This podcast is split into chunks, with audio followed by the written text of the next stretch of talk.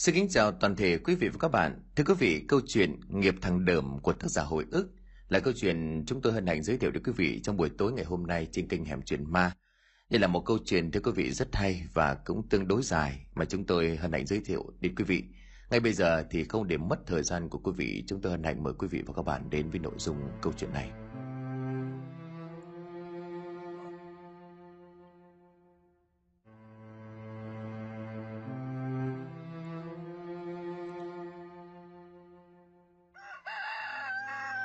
Tiếng gà gáy lè tè thừa thớt vang vọng đó đây, báo hiệu đã sang ngày. Bà Lê chờ mình thức giấc trời vẫn còn tối lắm. Với chiếc đèn pin vẫn để trên đầu giường, bà đi chậm chậm ra ngoài sân, tính xuống bếp nấu nồi cắm lợn. Bao giờ sáng chẳng sao vẫn còn lấp lánh, những bồi trên làng oằn mình cong vút như cái cần câu chốc chốc lại đung đưa. Thi thoảng có tiếng chim lợn ép lên một cái nghe rợn người. Ôi rồi ôi! Bà Lê vừa thò chân ra ngoài cửa đất đụng ngay thứ gì. Bà chập chới đánh rơi cả đèn pin xuống đất. Cái thứ lù lù ngồi ngay trước cửa của nhà bà, vừa khiến cho bà ngã thì bỗng ngẩng lên, cất giọng khàn đục. U u dậy rồi à bà lê định thần nhìn kỹ thì ra đó là trinh, con gái của bà. Sao nó lại về giờ này? Mà non đầu tóc rũ rượi, quần áo sộc sạch thế kia. Bà thở dài một cái, đoán biết được sự chẳng lành bà nhòm vào trong nhà rồi lại nhòm ra ý tưởng không ai thức giấc, mới kéo trình xuống bếp. Gầy cùi nhóm bếp tinh tươm lúc này bà mới nhìn con gái rồi bảo, vợ chồng này làm sao à con? Thế về đây thế này nó có biết không? Trình nước mắt ngắn dài sụt sùi lắc đầu, không u à nó còn đang say khướt chẳng biết gì đâu, con khổ quá u. Trinh gục đầu vào trong lòng của mẹ nức nở cố cắn răng để không phát ra âm thanh quá lớn đánh thức mọi người. Bà lê vuốt tóc con gái, ánh lửa lúc này đủ lớn, để cho bà nhìn kỹ gương mặt xanh xao đầy nước mắt của con. Chết chửa nó đánh con ra nông nỗi này sao? Bà lê vén tóc của trinh trên má cô vẫn còn hằn dấu của năm đầu ngón tay. Còn cổ thì bầm tím như bị người ta dùng sức để mà bóp. Khóe miệng trinh bị khô máu còn đọng lại thành vệt thì rốt cuộc xảy ra chuyện gì?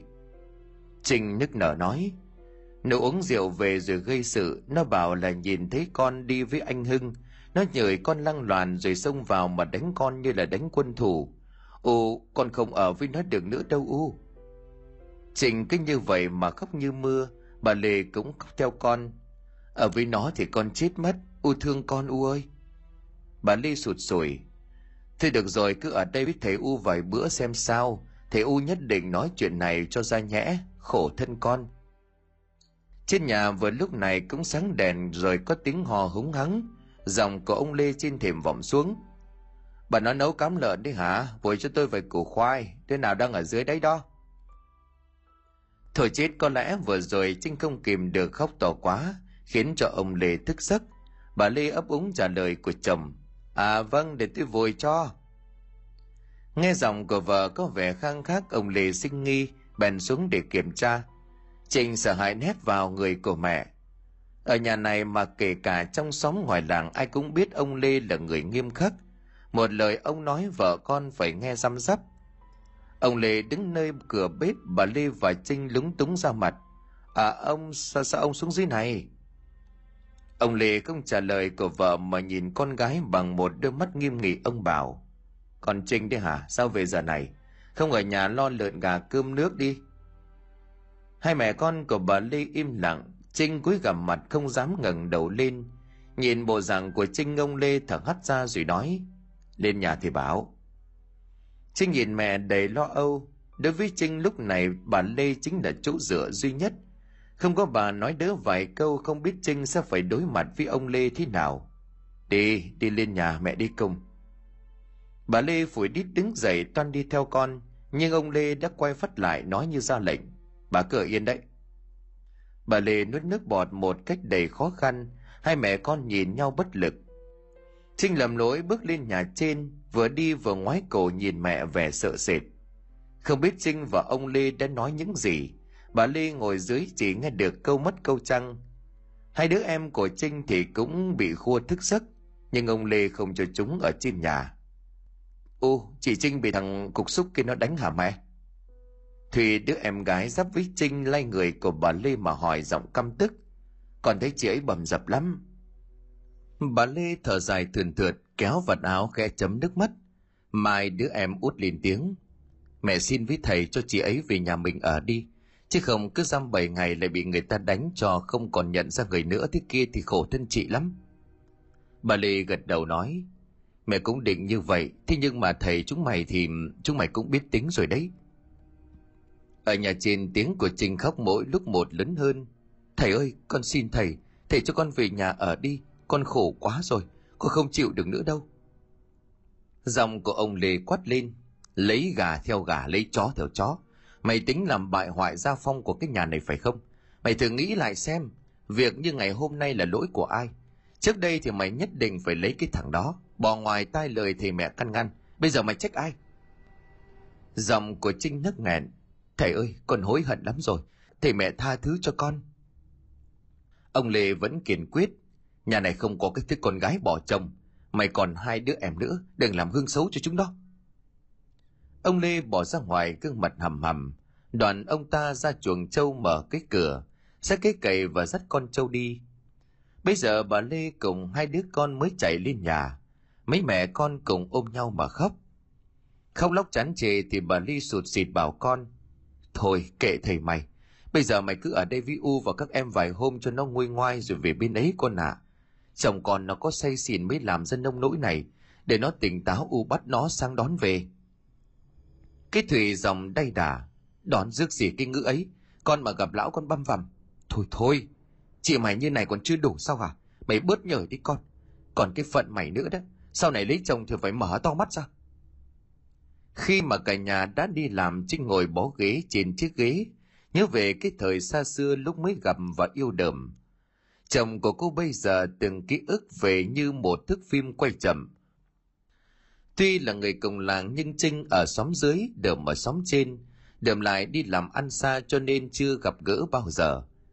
Trinh gặp đờm trong đêm làng mở hội, khi ấy trình đã có người yêu là Hưng, cũng là một thanh niên trong xóm, đờm mới gặp Trinh thì mê tít.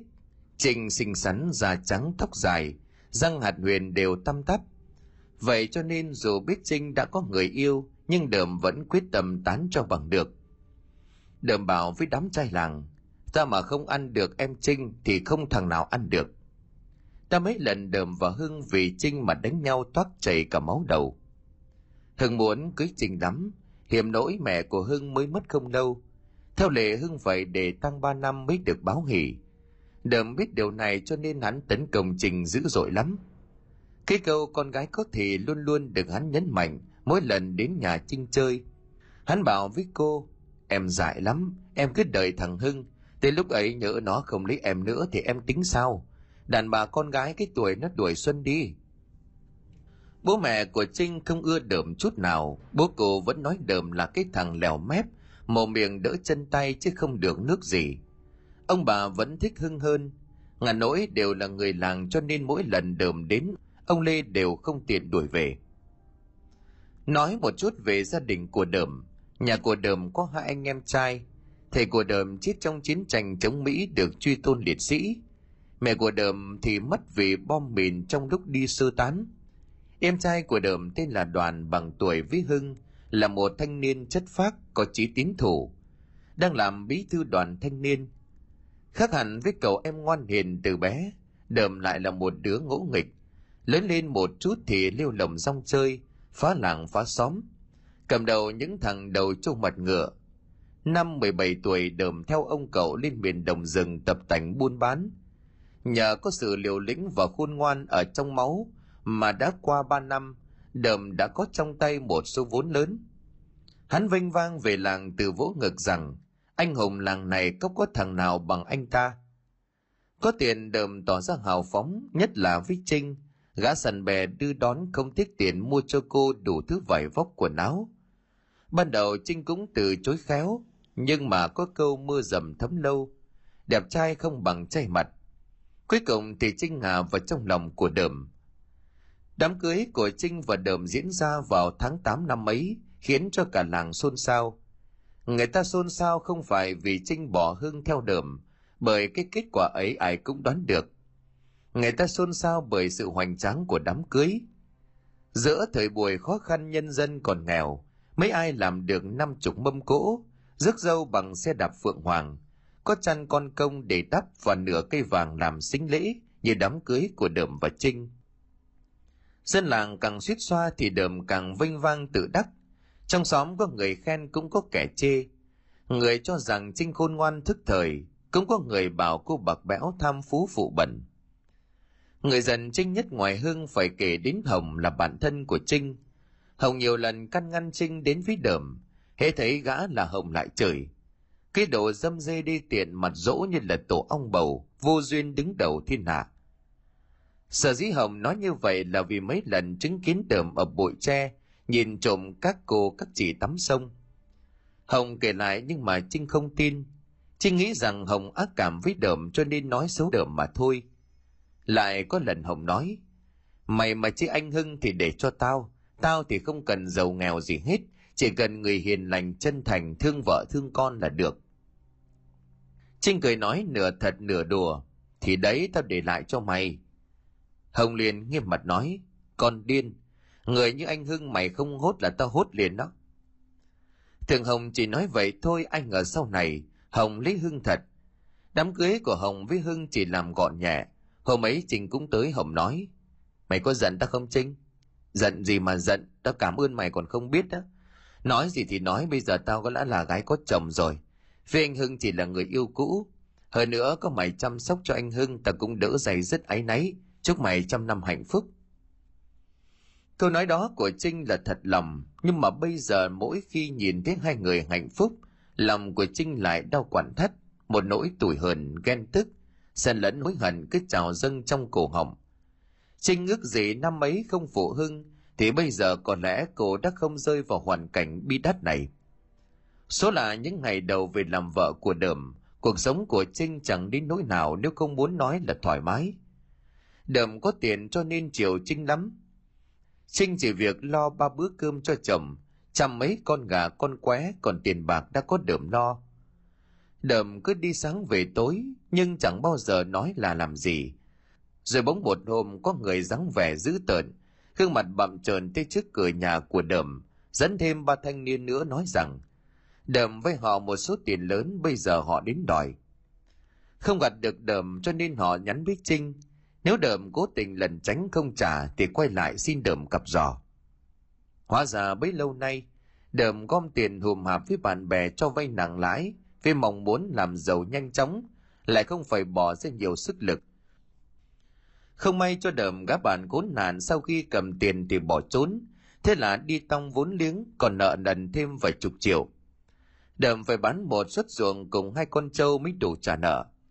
Những tưởng sau vú ấy đờm sẽ rút bài học, nhưng mà không, đờm bảo. Thưa keo này ta bày keo khác, keo khác của đờm là ghi số đề. Năm ấy xã đờm đang lộ dây nạn chơi đề, Cuộc sống nghèo khó khiến người dân mù quáng ra vào cạm bẫy đỏ đen.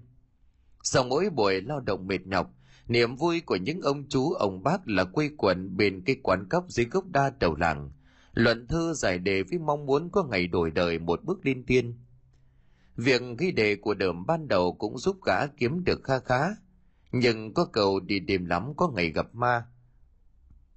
Trong một lần công an xã ra quân càn quét các tù điểm ghi đề, đờm đã bị bắt với đầy đủ tăng chứng vật chứng.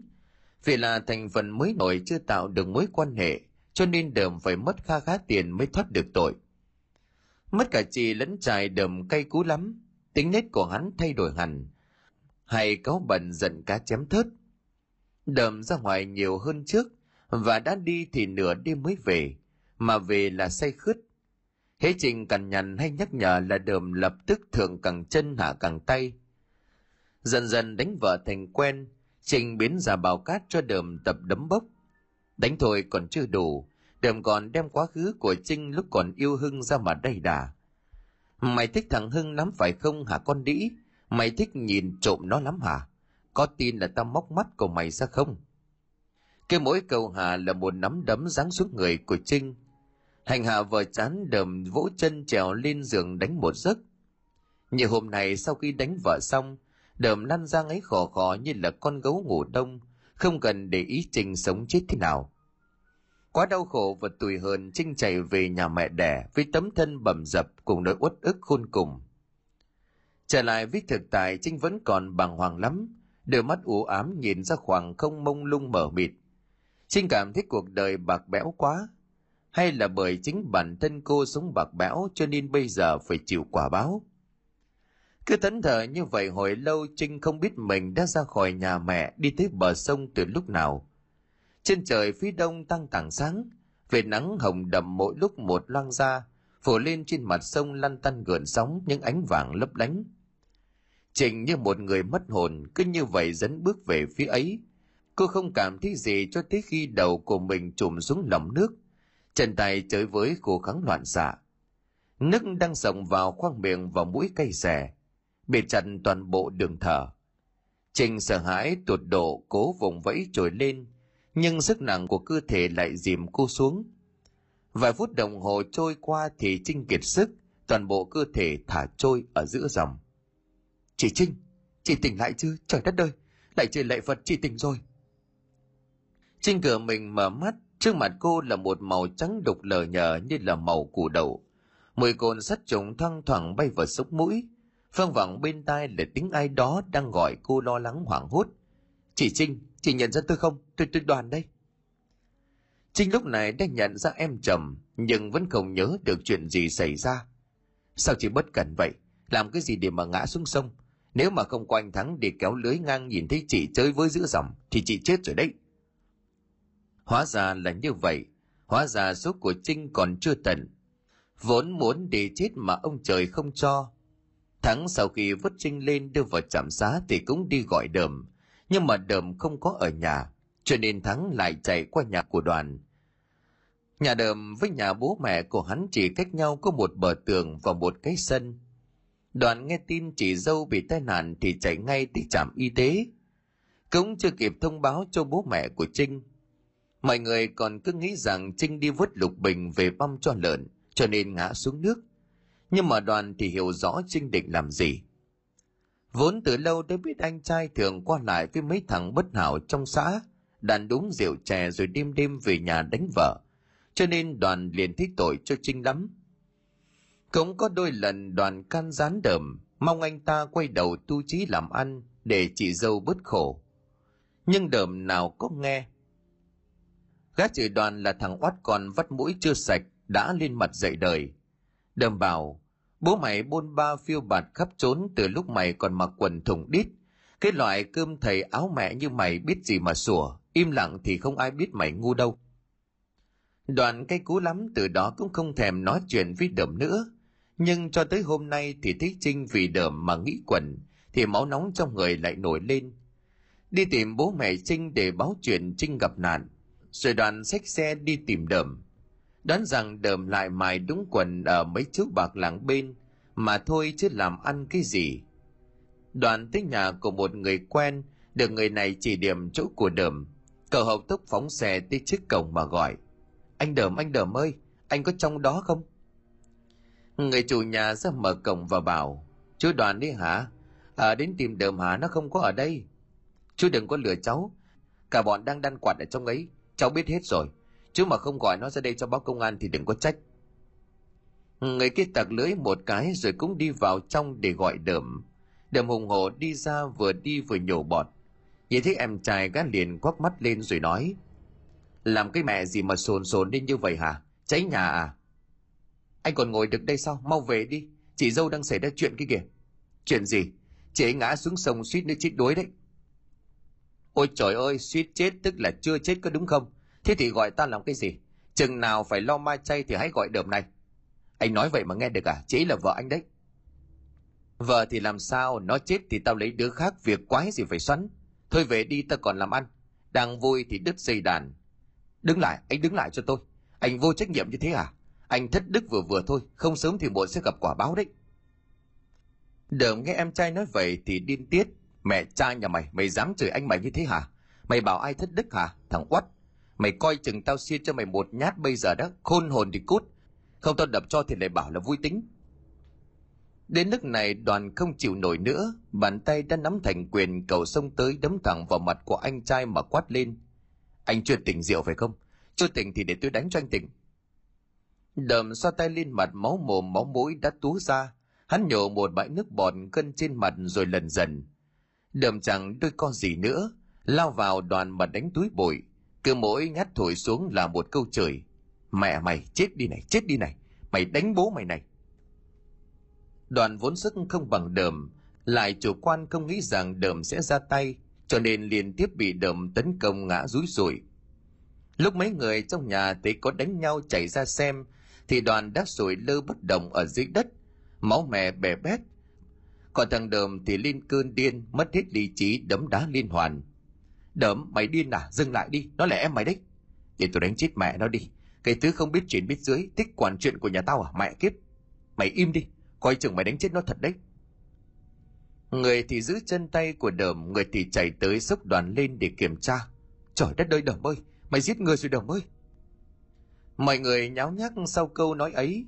Đờm lúc này cũng hơi hoảng. Nó vùng tay mấy gã kia áp sát em trai đưa tay lên dở mũi xem đoàn còn thở hay không nhưng mà nó bất giác lạnh người rụt tay lại đoàn không còn thở nữa trong cơn hoảng loạn nó vụt chạy đi để lại đám người xôn xao gọi ở phía sau. Ba ngày sau đờm trở về nhà sau khi nghe tin của em trai chưa chết.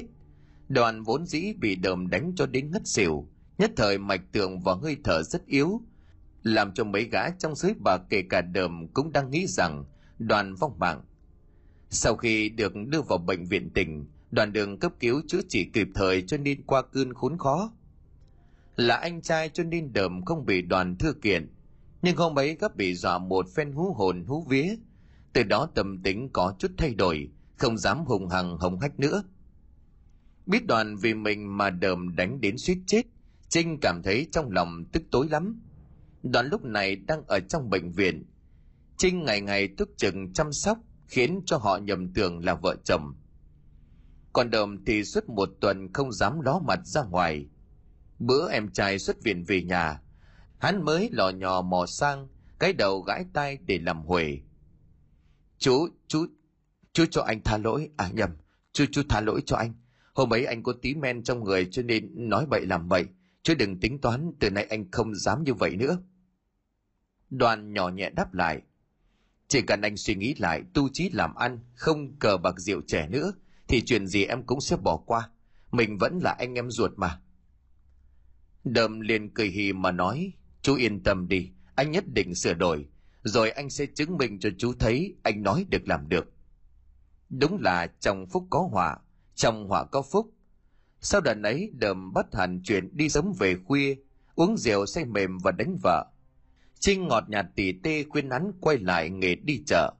Có điều lần này không phải đi chợ đồng rừng nữa, mà là hai vợ chồng mở sạp bán bánh giò ngoài chợ, làm quen rồi tìm mối đồ buôn trên huyện. Cứ sáng ra đờm chờ đồ bày biện hàng quán để trinh bán. Còn hắn thì quay về xây bồn cho mẹ bánh sau. Bánh của vợ chồng đờm làm rất ngon cho nên bán chạy lắm. Dần dần đờm bắt đầu bận rộn với những mối hàng ở trên huyện. Trinh à, để cho tao nắm cái bánh nhé. Vâng ạ, à, chỉ để em một chút. Em muốn gì không nhận ra dòng tao hay sao? Trinh ngẩng đầu lên thì ra đó là Hồng. Hồng càng ngày càng xinh đẹp nở nang, hai má không đánh phấn mà cứ đỏ hồng như là trái bổ quân. Hơn hẳn ngày còn con gái. Ôi hồng tao mải quá. Mày ngồi xuống đây đợi tao một lát. Hồng ghé hàng ngồi xuống chiếc ghế mà trinh đưa cho. Đợi cho khách vãn trinh mới nhìn qua hồng. Hơi bất ngờ với cái bụng lùm xùm của bạn. Mày lại chữa à hồng? Ờ bốn tháng rồi mà ngén lắm đợt này mới đỡ một tí, thèm bánh của mày quá. Để tao bóc bánh cho mày ăn luôn nhá. Bánh nóng lại sẵn nước chấm ngon khỏi chê. Vừa nhìn bạn ăn trinh vừa phe phẩy cái quạt nan. May mắn quá, chẳng bù cho tao. Đúng là kẻ ăn không hết người lần chẳng ra. Nhìn thấy nét tủi hờn trên gương mặt của bạn hồng gặng hỏi, mày cũng chậm thật đó, thế đã đi chữa chạy ở đâu chưa tao cũng có đi cắt thuốc uống, nhưng mà chẳng ăn thua gì mày ạ. à nhưng mà mình mày uống thì không có tác dụng đâu phải cả hai vợ chồng đoàn hồng nói thật nhỏ vì á, biết đâu lỗi không phải ở mày, mà là do lão đờm thì sao? Trinh ngẩn người cái này thì Trinh chưa bao giờ nghĩ tới. Trước này hễ cứ nói chuyện con cái là người ta mặc định do đàn bà, chứ nào ai nói đàn ông. Nhìn gương mặt thất thần của Trinh Hồng lại nói, Mày cố gắng động viên lão đờm cùng với uống thuốc may ra thì có tác dụng. Này, khi nào dành vợ chồng mày đi tìm bà lang sái đó, ở bên xã Đại Hoàng. Nghe nói bà này mát tay lắm. Nhiều người cả chục năm rời không có con, mà đến bà ấy thì một năm sau đã lòi ra thằng cu rồi đấy. Trinh nghe Hồng nói vậy thì mừng ra mặt. Cảm ơn mày nhá, tao nhất định đi tìm bà ấy.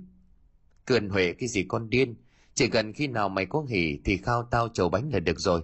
Thôi tao về đây, anh Hưng đang đợi ở đằng kia. Ở đâu? Ở chỗ ông bán gà kia kìa. Hồng chỉ tay về phía khóc chợ, cho mấy người chen nhau xem gà xem vịt. Anh Hưng mua gà tầm bổ cho mày chứ gì, mày sướng thật đấy. Hồng đi rồi Trinh vẫn còn ngồi thất thần mà nhìn theo, mắt đượm buồn vẻ u sầu. Những kỷ niệm lúc còn chưa yêu Hưng lại chợt ùa về, giá như ngày ấy nhưng mà cuộc đời làm gì có chữ giá như. Trinh đã bán hết hàng đang lúi húi xếp đồ đạc lên xe thì bất ngờ Hưng xuất hiện. Anh Hưng, em tưởng là anh về với Hồng rồi chứ? Lúc này Trần đã vắng hoe nhưng mà Hưng im lặng không nói gì cả. Anh giúp cho Trinh dọn đồ, Trinh lúng túng rồi hốt hoảng. ấy chết, anh cứ kể em. Hưng vẫn không dừng tay. Sau khi chẳng buộc cho Trinh xong xuôi Hưng liền bảo. Cho em xin vài phút, anh nói chuyện với em một chút. Trinh nhìn quanh quần trước sau thấy không có ai mới rụt rè nói. Vâng ạ, à, có chuyện gì anh cứ nói đi. Hôm ấy không biết Trinh và Hưng đang nói chuyện gì, nhưng Trinh vừa về đến nhà thì đã lao vội vào trong giường mà khóc dữ lắm. Chị Trinh, chị Trinh ơi, chị đâu rồi chị Trinh? Nghe thấy giọng của đoàn Trinh vội lau nước mắt. Tôi đây. Đoàn bước vào trong nhà thấy Trinh mắt đỏ hoe, giọng nói còn nghẹn ngào thì biết là Trinh vừa khóc. Chị lại có chuyện gì sao? Làm sao mà khóc sưng mắt lên thế kia? Anh đờm đánh chị phải không? Trinh lắc đầu. Không ai đánh tôi cả. Thế làm sao mà khóc? Tôi...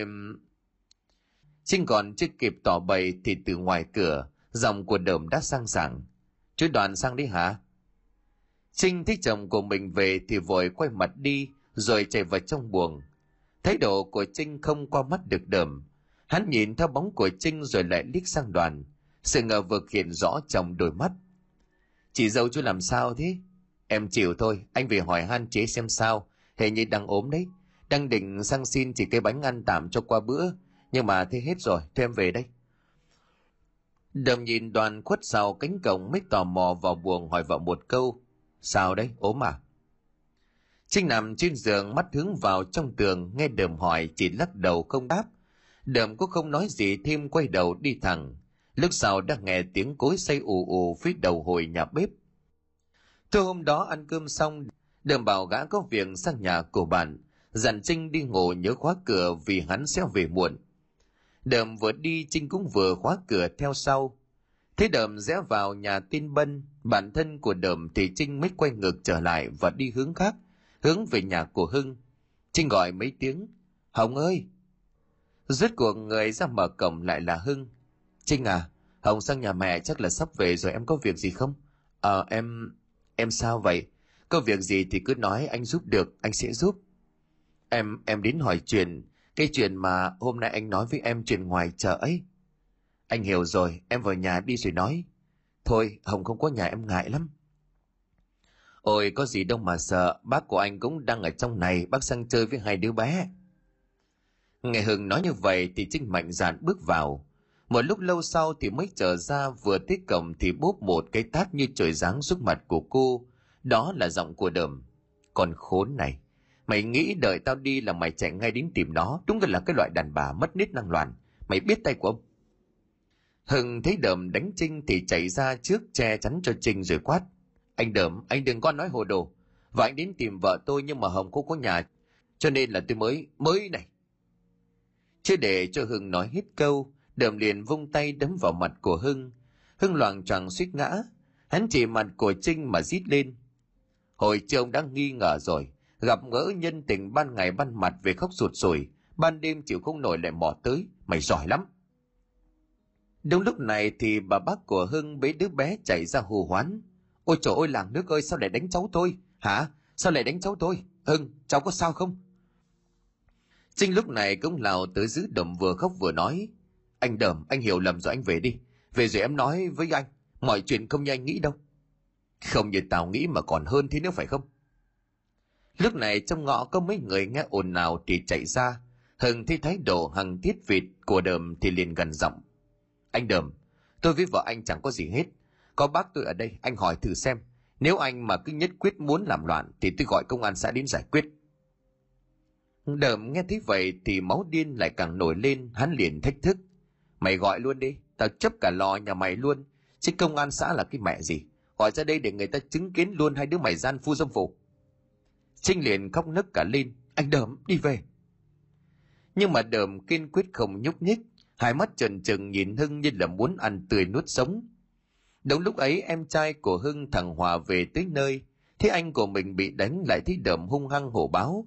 Thì hiểu ngay sự tình mới vứt xe đạp bên vệ đường. Chạy lại chỉ tay vào mặt của Đờm mà trời. À, tổ cha cái thằng bất dậy mày dám đánh anh tao à? Tao cho mày về cho ông vải. Thằng em định xông vào đập đờm thì đoàn cũng tới nơi. Lúc này Trinh thì ôm đờm còn đoàn thì xông vào giữa chắn giữa đờm và hòa. Anh đờm về ngay đi. Anh còn nghĩ tới vong linh thầy U trên trời thì đừng làm loạn nữa. Đoàn liền nói. Đờm thích như vậy không còn cân bằng nữa thì mới chỉ tay vào anh em của Hưng Hòa mà nói. Chúng mày cứ đợi đấy, hôm nay bố mày tha. Nhà đờm đi rồi Hoài nhìn theo nhổ một bãi nước bọt mà chửi thề. Mẹ cha cái thằng mất dạy. Có ngày em sẽ rửa cái mối hận này cho anh. Anh em chúng nó rồi sẽ phải trả giá thôi. Hòa nói như vậy là bởi vì Hòa vốn ghét đờm từ lâu, cống ghét luôn cả đoàn. Cái chức bí thư đoàn thanh niên Hòa vẫn thèm thuồng từ lâu, mong một ngày hất càng đoàn lên để thay thế. Vừa về đến nhà đờm lập tức đẩy Trinh ngã chuối vào bên trong, quát tháo lên om sòm. Còn đĩ mày còn gì để nói? Mày làm xấu mặt tao đến thế là cùng. Cái loại mày tao phải băm thành trăm mảnh. Đoàn thấy đờm lại lên cơn thì căn ngăn. Anh để cho chị Trinh nói xem thế nào đã. Chị Trinh, chị tới nhà thằng Hưng làm gì? Trinh sụt sùi phân bua những điều mà cô đang nghĩ sẵn ở trong đầu. Từ đến tìm cây hồng, nó nhờ chỉ chỗ sang nhà bà Sái ở bên Đại Hoàng, tính cắt ít thuốc của bà ấy. Tôi với anh Đượm lấy nhau đã mấy năm trời mà chưa có con còn gì. Đoàn nghe chị dâu của mình nói thì quay lại nhìn anh trai nghiêm giọng. Anh thấy chưa? Chưa gì mà đã sồn sồn cả lên. May mà hôm nay chưa xảy ra chuyện gì nghiêm trọng. Nếu không thì rách việc đó. Nhưng mà thiếu gì người để hỏi. Sao cứ phải hỏi con Hồng? Đờm liền vặn. về cái Hồng lần trước tới đó rồi. Nó cũng uống thuốc của bà ấy nên đẻ được thứ hai con trai. Em không biết là ai ngoài nó cho nên là em mới sang hỏi. Đầm thấy Trình nhắc đến chuyện con cái thì cơn giận lắng xuống thì ra vợ của hắn chỉ là đang muốn kiếm còn nối dõi cho hắn mà thôi. đờm liền giả vờ mà gắt lên. Tất cả là tại nó. Đáng lẽ chuyện này nó phải bàn bạc với tôi trước. Ai mà biết được nó sang nhà thằng Hưng làm gì? Em định đi hỏi trước rồi sẽ nói với anh. Không ngờ lại khiến cho anh hiểu lầm như vậy. Đoàn liền thở dài. Thôi, thế là đã rõ rồi. Anh đừng đừng hiểu lầm vợ nữa. Anh chỉ mà cứ như thế này thì u biết thì đau buồn lắm. Anh chỉ nói chuyện đi em về đây. Bóng dáng của đoàn ra đến ngoài cổng Trinh mới sụt sùi khóc. Đờm ngừng nghịu muốn nói một câu gì đó làm hòa với Trinh. Nhưng mà mồm cứ cứng đơ gã sờ sờ lên vai của Trinh mà bảo. Thôi, suy xóa chuyện này, và trong kia tao đền. Sau hôm đó Trinh và Đờm đèo nhau đi cắt thuốc. Quả nhiên không bao lâu thì Trinh có bầu. Đờm sung sướng ra mặt hắn vênh vang đi khắp nơi để khoe rằng hắn sắp có con trai. Đờm còn hào phóng khào trước bạn bè, không ngừng nói về việc hắn sắp được ngồi chiếu trên. ấy vậy mà 9 tháng sau Trinh lại sinh ra con gái, đờm không giấu được sự thất vọng hắn nói. Đời mãi có một con thì lại là con gái, cái giống vịt trời cha được cái tích sự gì. Đờm chắn trường thế quyên cả làm ăn bỏ bê Trinh cùng đứa con nhỏ mà đi biển biệt. Ở nhà bên ngoài mẹ đẻ và hai đứa em gái chỉ có đoàn nâng và hồng hay quan năng lại hỏi han Trinh mà thôi – Mấy tháng sau thì đờm trở về hắn đem theo một đứa trẻ con còn đỏ hòn, tầm bằng con gái của gã và Trinh hắn nói. Đây là con trai tôi, cô không đẻ được con trai thì nên tôi phải đi kiếm ngoài. Nay tôi đem nó về kính cáo tổ tiên và ghi vào gia phả. Trinh nghe chồng tuyên bố như vậy thì mặt lạnh tanh, không thể biểu hiện gì. Thực chất của việc này Trinh đã biết từ lâu. Cái hôm Hưng gặp Trinh ở ngoài chợ, chính là nói về chuyện đờm quan lại với một người đàn bà khác ở bên ngoài.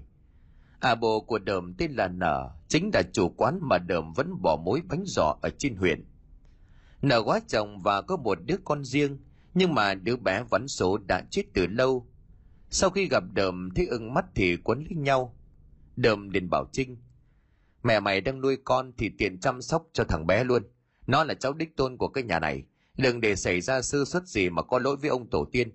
Từ nay mẹ mày cũng chỉ cần chăm sóc cho mấy đứa bé thôi. Chuyện tiền bạc tao sẽ lo. Giờ bỏ nghề đánh giỏ đi. Tao có mối làm ăn khác.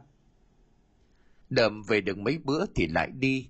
Từ ấy cứ mỗi hai tuần khi có cả tháng gã tạt qua nhà đôi lần. Nhà gã giờ chỉ như quán trọ. Còn Trinh thì vốn là vợ chính thức. Thì giờ giống như là tình nhân lẽ mọn. Ông bà Lê bố mẹ của Trinh cùng hai em bây giờ thì xót con, xót chị, Cả nhà nhất là ông Lê không còn bảo thủ nữa. Nhất nhất bảo Trinh bỏ quách thằng Đờm đi để làm lại cuộc đời, mà kể cho làng xóm dị nghị. Tuy nhiên khác với lúc trước, khi mà Trinh muốn bỏ chồng ông bà Lê lại không đồng ý. Bây giờ bố mẹ khuyên cô thì Trinh lại gạt đi Trinh bảo. Thầy từng dạy con là lấy gà theo gà lấy chó theo chó. Với cả bây giờ con cũng có con với anh ấy. Còn sống làm ma nhà này chết làm ma nhà này. Bà Lê nghe con nói như vậy thì chỉ biết rất nước mắt. Còn các em của Trinh thì cho là cô bị gàn dở.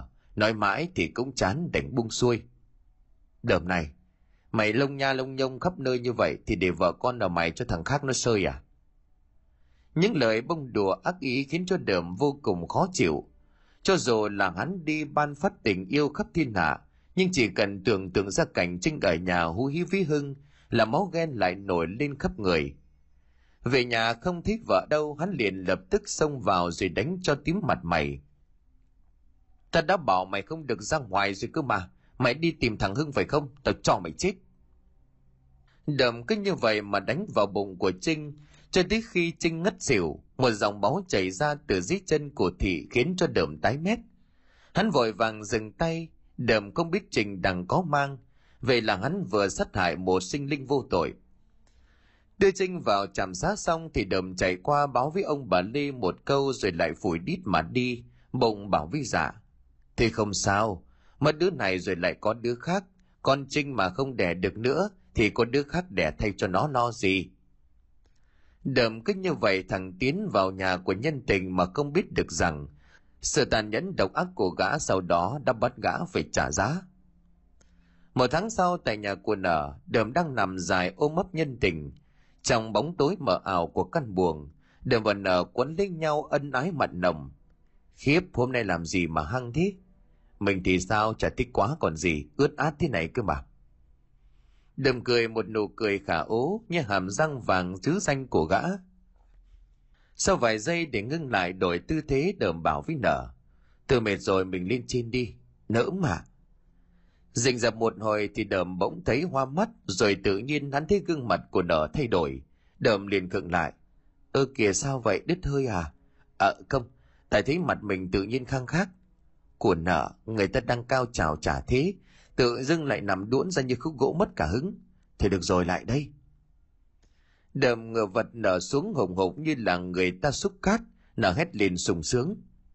Nhưng mà câu nói của à nghe lạ vô cùng, không giống như là giọng của ả chút nào. Đầm bỗng nhiên thấy lạnh cả sống lưng, định thần nhìn kỹ thì hỡi ôi, gương mặt của nợ đang yên đang lành trở nên trắng bệch. Máu từ hai hốc mắt lũ mũi vào mồm dì ra vô cùng gây sợ. À ngoác mồm cười lộ nguyên hàm răng đầy máu. Đầm kinh hãi rú lên một tiếng đạp ngã nở xuống đất, rồi lồm cồm bỏ ra khỏi giường. Phơ vội quần áo chạy bắn sống bắn chết – Gã không biết mình đã về nhà bằng cách nào, chỉ đến khi nghe tiếng của đoàn gọi thì hắn mới hoàn hồn biết rằng mình còn sống. Anh Đậm, anh sao vậy? Đậm vứt mồ hôi trên mặt đình thần ngẫm nghĩ lại toàn bộ sự việc. Cái gương mặt máu mà hắn nhìn thấy ở nhà nở sao mà quên như vậy? Hắn ta đã gặp được ở đâu? Sao rồi bỗng nhiên lại hiện lên trên mặt của nở như vậy? Hắn không nghĩ rằng do mình uống rượu mà ra, Hôm đó hắn chẳng uống giọt rượu nào. Chú, chú đoàn, chú có tin trên đời này có ma không? Có tin chứ, ma mèn ma đề ma cờ bạc, đầy ma. Không, ý của anh anh là ma quỷ ấy. Sao anh gặp ma quỷ à? Thì cũng phải thôi, anh nhìn lại xem anh có giống con người không? Chỉ có ma quỷ mới nhìn thấy nhau mà thôi. Nói rồi thì đoàn bỏ đi để mặc đờm ngồi chơi ở giữa nhà. Trinh đã đem các con về nhà của mẹ đẻ. Đoàn cũng bỏ hắn không ngó ngàng tới. Người thân kinh hắn như là chó. Đờm không hiểu hắn đã gây ra lỗi gì mà bị mọi người coi thường như vậy. Đờm ra sau nhà múc nước vã lên mặt, một mùi tanh sộc thẳng lên mũi. Tay của hắn bỗng nhiên nhớp nháp vô cùng. Nhìn lại thì toàn một màu đỏ như máu.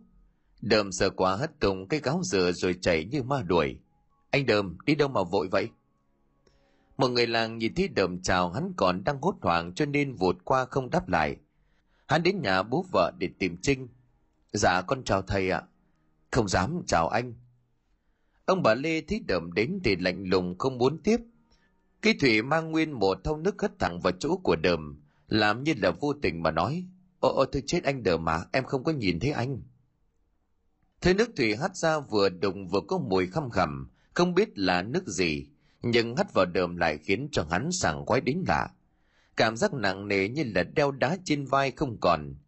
Những sợ hãi lò ầu trong tâm khảm cũng bút chốc mà bay mất. Đầm cười phơi lớ quên sạch mọi chuyện đáng sợ vừa trải qua. À, à không có gì, anh anh nghe nói hôm nay là là hội té nước ở Lào đấy. Thì không thèm nhìn đầm quay phát đi mà chửi thầm ở trong miệng. Đúng là cái loại mặt dày. Khi Mai ở trong bếp chảy ra thì thầm hỏi nhỏ. Chị hát thau nước gì vào lão à? Ờ cái đấy u pha nước để tưới cây. Chứ không là tao chơi cái loại đậm đặc cơ.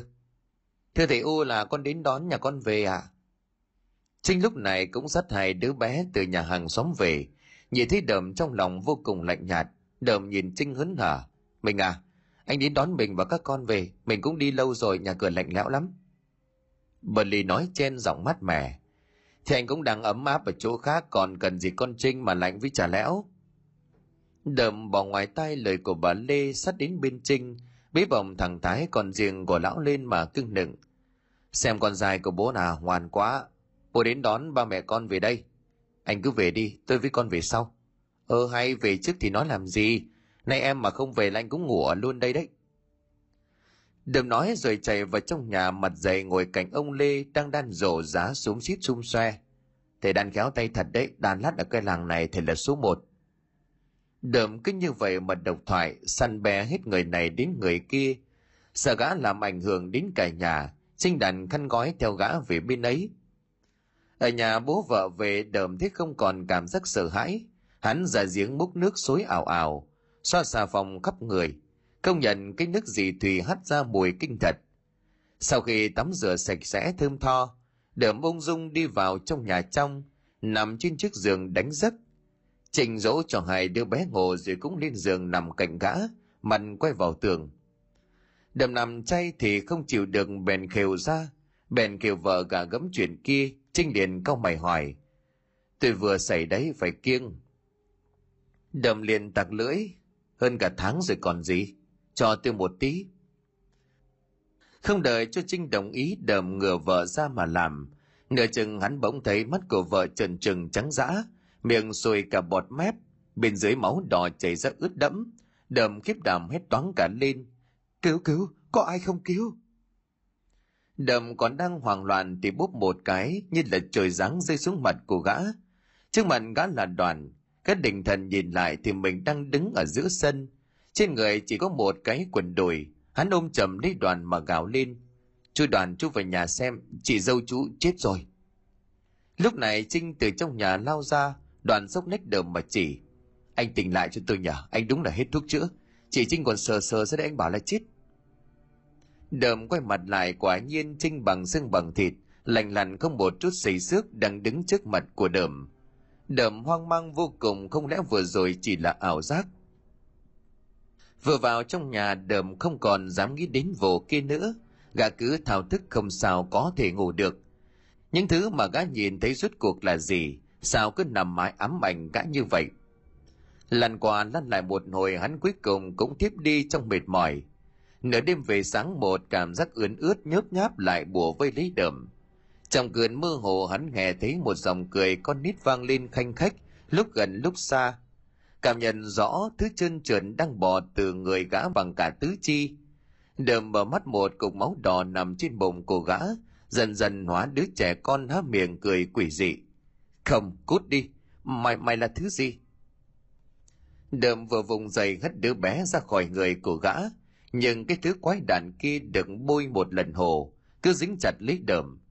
Đờm thấy da thịt của gã bỗng nhiên bong chóc, trơ xương và nội tạng đau đớn vô cùng. Đờm rút lên kinh hoàng rồi ngất xỉu. Đờm tỉnh dậy khi trời đã sáng ngày, khuôn mặt của gã hiện rõ vẻ bư phờ mệt mỏi. Nhìn quanh không thấy trinh và hai đứa nhỏ đâu, gã lại gọi vắng cả lên. Tự dưng đờm thấy sợ phải ở một mình vô cùng hắn chạy ra ngữ mong có thể thấy ai đó, để có được chấn an và đụng phải đoàn. Anh không biết phải đi tìm chị trinh ở đâu. Tôi vừa chờ chị ấy về lại bên kia. Anh làm gì mà cả đêm hú hết khiến mấy đứa nhỏ sợ hãi không ngủ nổi. Hết thuốc chữa thật rồi. Ơ này, đoàn đợi anh. Đờm chạy theo nhưng mà cánh cổng của nhà đoàn đã đóng ập ở trước mắt đờm bèn tìm bân, thằng bà nối khố từ thuở còn cười chuồng tắm sông để tâm sự. Tôi bị ma ám rồi ông ạ à. làm sao đây?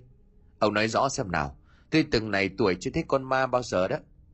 Nói ông không tin thì thôi, nó nó đang theo bám tôi, ghê lắm. Mặt của nó trắng bệch, máu mồm, máu mũi tuôn ra như xối. Khiếp bơi là khiếp. Lúc thì nó hóa lại đứa trẻ con, dốc xương xèo thì tôi, ôi cha mẹ ơi. Thôi thôi, tôi xin. Ông áo nó vừa thôi uống cho nó đẫy và rồi rồi nhìn gà hoa quốc đầm trời, mẹ kiếp tôi thề mà. Tôi mà say rượu nói điêu thì thì tôi làm chó nhà ông ba đời đó. Thế mặt của đờm vô cùng nghiêm túc, mà từ lúc bé trời với gã, bân chưa bao giờ thấy mặt của bạn run rẩy như vậy thì liền nói, nhưng mà rốt cuộc nó là ai? Tại sao nó lại bám theo ông? Làm sao tôi biết được chứ? Biết thì đã không phải tìm ông. Ơ hay thì tôi có phải là thầy bói đâu mà mà giải được vụ này? Ông bảo tôi luận thư giải đề may ra còn làm được, chứ giải vong là tôi chịu. Thì bây giờ phải làm sao? Thì đi tìm thầy bói chứ sao? Ma còn nó bám theo mình thì như tôi biết, là một là do vong hợp, hai là do ông làm gì đó nó mới oán. Đầm nghe bần nói như vậy thì cũng bán tín bán nghi. Hồi còn đi buôn chợ đồng rừng, hắn đã từng nghe người ta kể nhiều về ma rừng, ma só nhưng cũng chưa bao giờ gặp. Giờ về đồng bằng thì không lại bị ma ám hỏi dò một số người hắn biết được địa chỉ của một nhà thầy bói tận vùng cao bắc lạng. Không quản khó nhọc xa xôi, hắn liền cất công lặn lội đi tìm. Nhà anh sát khí nặng quá. Anh ngửa hai bàn tay cho tôi lên xem nào. Thầy mo bảo đờm nhúng tay vào chậu nước đen xì rồi rút lên. Đờm kinh hãi nhìn thấy tay của mình đầy máu. Thầy mo lại bảo, nhà anh có hai vong theo, một lớn, một nhỏ, nghiệp của anh nặng lắm xin thầy cứu con con con văn thầy mà con lạy thầy. Chả ai cứu được anh ngoài chính anh cả. Nói thật, nếu tôi dùng bùa chú mà đánh đuổi chúng cho hồn siêu phách tán, thì sau này tôi sẽ gánh nghiệp quả thay anh. Chia bằng anh tự hóa giải đi, sai đâu sửa đó. Anh ngày ngày ba bữa cúng cơm cho họ năng lên chùa đọc kinh siêu độ, cho đến khi họ tha thứ thì thôi. Tôi cho anh một lá bùa bình an, nó sẽ giúp anh tránh được sự sát hại của vong ma nhưng mà nhớ lời của tôi, bùa phép chỉ có tác dụng nhất thời. Bùa phép tốt nhất chính là sự hối cải thành tâm của anh. Đờm nước mắt lưng chồng trở về. Hắn không ngờ mấy ngày nay trời vất vả lại được nhận một cái lá bùa không giết được ma. Thầy mò này chắc phép thuật không cao anh nói vớ vẩn. Trên đời này thiếu gì thầy bắt ma giỏi? Đờm này không chịu thua đâu nghĩ sao làm vậy, hắn trở về xuôi, bắt đầu hành trình đi tìm thầy pháp. Đầm đường người ta mách nước đến cô đồng manh, rất giỏi trục vong, gọi hồn. Từ nhà hắn tới chỗ cô chỉ mất cỡ chục cây. Đầm gọi bân và bảo, nay mày đi cùng tao, có gì nói đỡ với cô đồng giúp tao vài lời. Đầm và bân tới nhà cô manh, khác với những gì đầm tưởng tượng.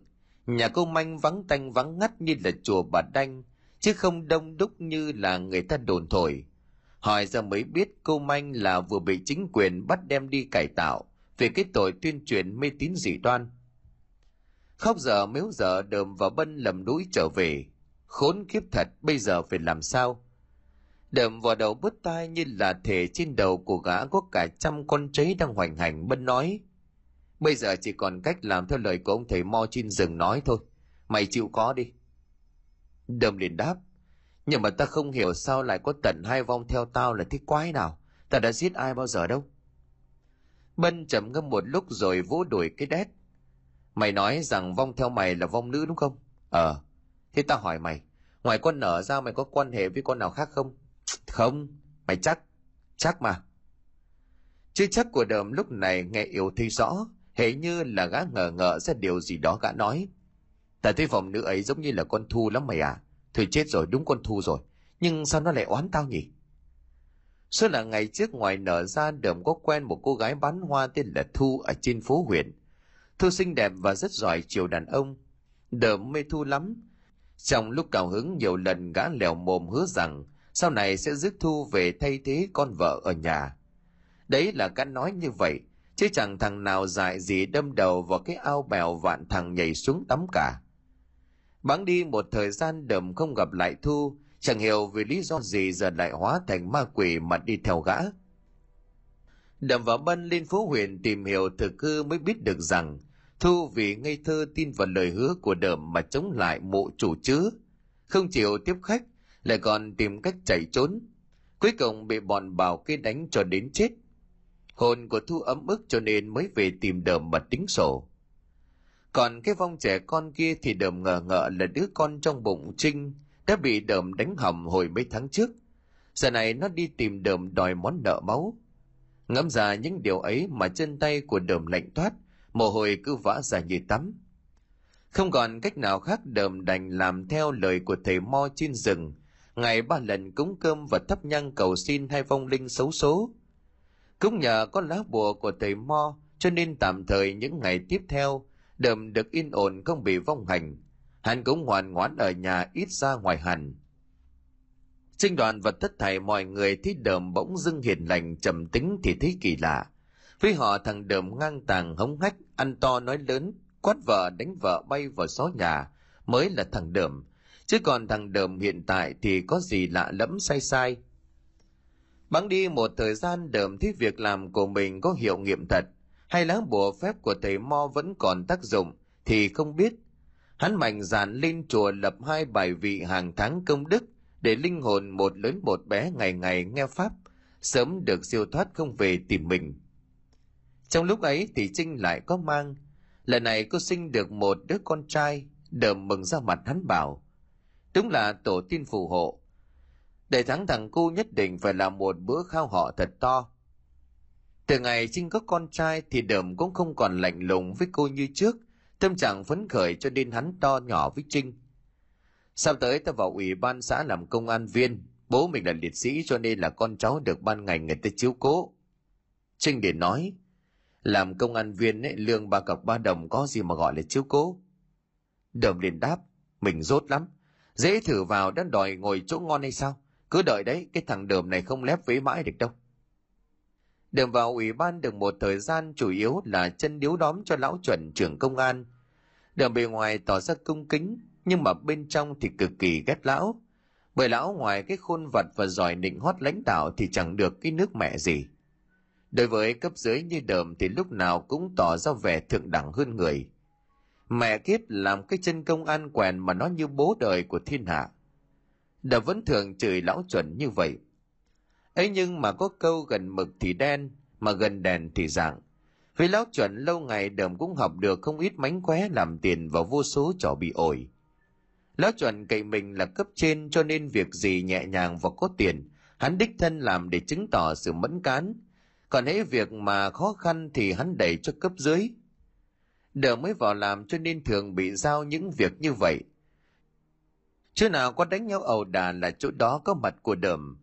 Khi nào đi bắt ổ đánh bạc hoặc lô đề thì có mặt của lão chuẩn. Đi bắt đánh nhau một khi đến nơi thì bọn gây chuyện đã chạy mất rồi và để lại hậu quả là mấy thằng tóc đầu chảy máu. Đám của đờm phải đưa chúng vào hoặc không thì là bọn chúng đánh hàng quá. Đờm tới nơi cũng bị đánh vạ lây.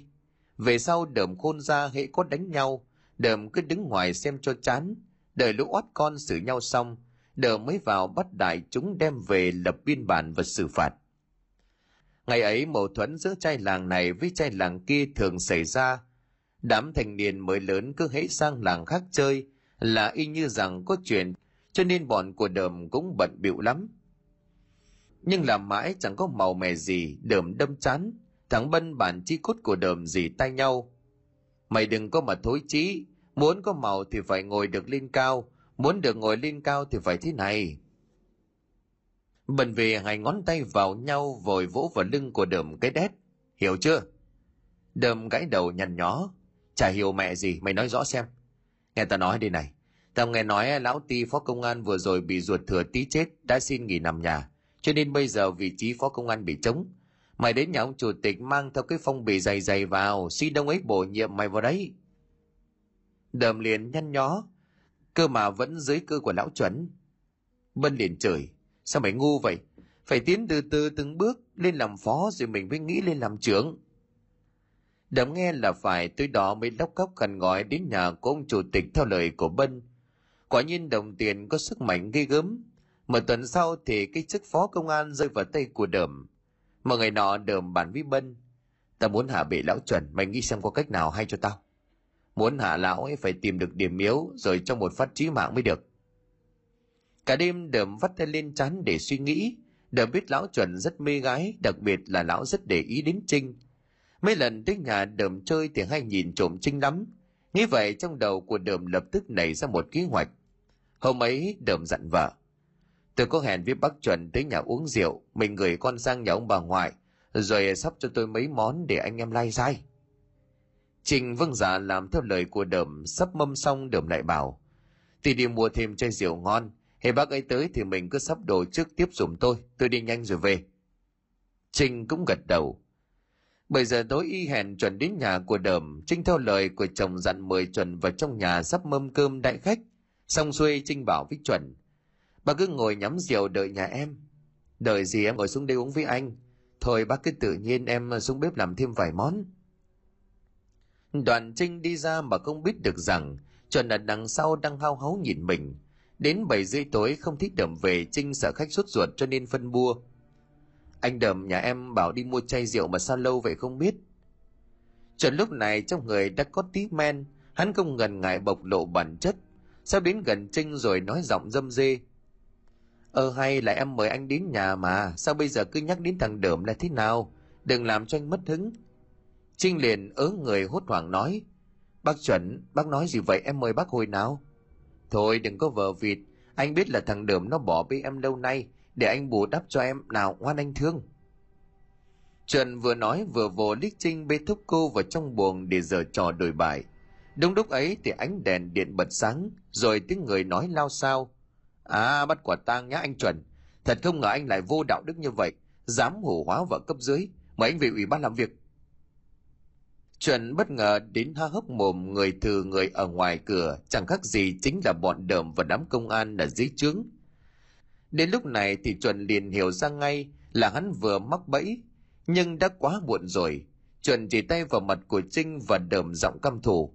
Chúng mày, chúng mày lừa tao, được lắm thằng đờm, rồi mày sẽ biết tay của tao. Sau hôm ấy thì chuẩn mất chức, người khôn thì hiểu ra ngay chuẩn đã bị đờm gài. Số là thế này biết chuẩn để ý vợ mình cho nên đờm mấy lần viết thư cho chuẩn với danh nghĩa của Trinh, buông lời là lơi quyến rũ.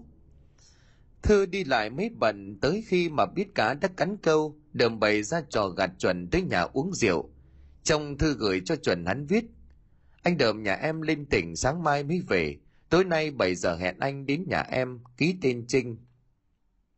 Màn kịch của đờm như vậy là thành công mỹ mãn. Một tuần sau khi chuẩn bị bãi chức thì đờm được lên thay. Trinh biết mình bị chồng đem là mồi nhử tranh chức quyền thì căm lắm, nhưng cũng chỉ biết than van trách phận vài câu, chứ chẳng làm được gì đờm. Sự ghi tởm đối với đờm sau chuyện đó càng ngày càng lớn dần trong Trinh. Anh đờm ơi! Cái gì mà sồn sồn như ma đuổi vậy? Em thấy vợ anh, vợ anh ở ngoài đống gạch gần chỗ bãi tha ma với thằng Hưng đấy. Anh ra đó mà xem coi chừng bị nó cắm sừng. Nghe tin mật báo đờm đỏ mặt tí tai hùng hổ vóc gậy chạy ra bãi tha ma. Trở ra đến nơi thì đờm đã thấy Trinh cùng Hưng lấp đó ở ngoài đầu bờ lối tắt đi về làng đờm liền rít lên. À mẹ chúc mày, ban ngày ban mặt mà dám tặng tiểu với nhau hả? Cái quần mất nít năng loạn.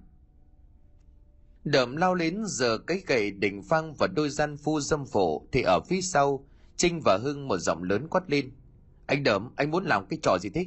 Còn đạo lý gì hay không? Người vừa nói là bác của Hưng bà Hảo. Bà Hảo tiến lên trước che cho Trinh rồi bảo. Anh nói gì anh đờm Mà anh ra đây chửi vợ, chửi cháu tôi như vậy. đờm chống cây gậy xuống đất không đếm xỉa tới bà Hảo. Hắn nhìn Hưng mắt vần đầy tia máu. Chúng mày lén lút sau lưng của tao hẹn hò, để tao bắt tại trần dây tận chắn thì liệu hồn đó, con Trinh về ngay. Toàn đờm bỏ đi Trinh bật khóc, bà Hòa lắc đầu vẻ mặt đầy thương cảm. Khổ thân cháu lấy phải cái loại khốn nạn để bác đưa về, không nó đánh cháu chết đấy. Thôi không cần đâu bác cả, cháu quen rồi. Nếu mà đánh nhau ấy, thì cháu chạy sang nhà chú đoàn là không sao cả. Đoàn Trinh bỏ quăng gánh, chào Hưng và bà Hảo tất cả đi về. Số là hôm nay Trinh gánh phân ra ngoài đồng để tiện cắt cỏ cho bò.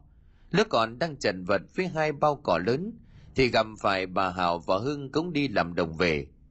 Thấy Trinh như vậy Hưng liền nhiệt tình tới giúp, gánh đỡ cho Trinh. Ai ngờ thì có kẻ lèo mép đi đặt điều với đờm. Mà kể cũng lạ, đờm ra ngoài lăng nhăng thì không sao. Mà cứ hãy thấy Trinh cười nói với người khác, nhất là Hưng thì hắn lại nổi cơn ghen lồng lộn. Chị Trinh đi cắt cỏ đi hả, để tôi gánh hộ cho. Đoàn gặp Trinh ở ngoài ngõ thì gọi Trinh đưa quăng gánh cho em chồng rồi bảo anh Đờm đang ghen tôi với anh Hưng, Tí nếu chú vào đó thì đừng có mà đi vội. Không có chú anh ấy lại gây sự với tôi đấy. Đoàn nghe Trinh nói như vậy thì im lặng.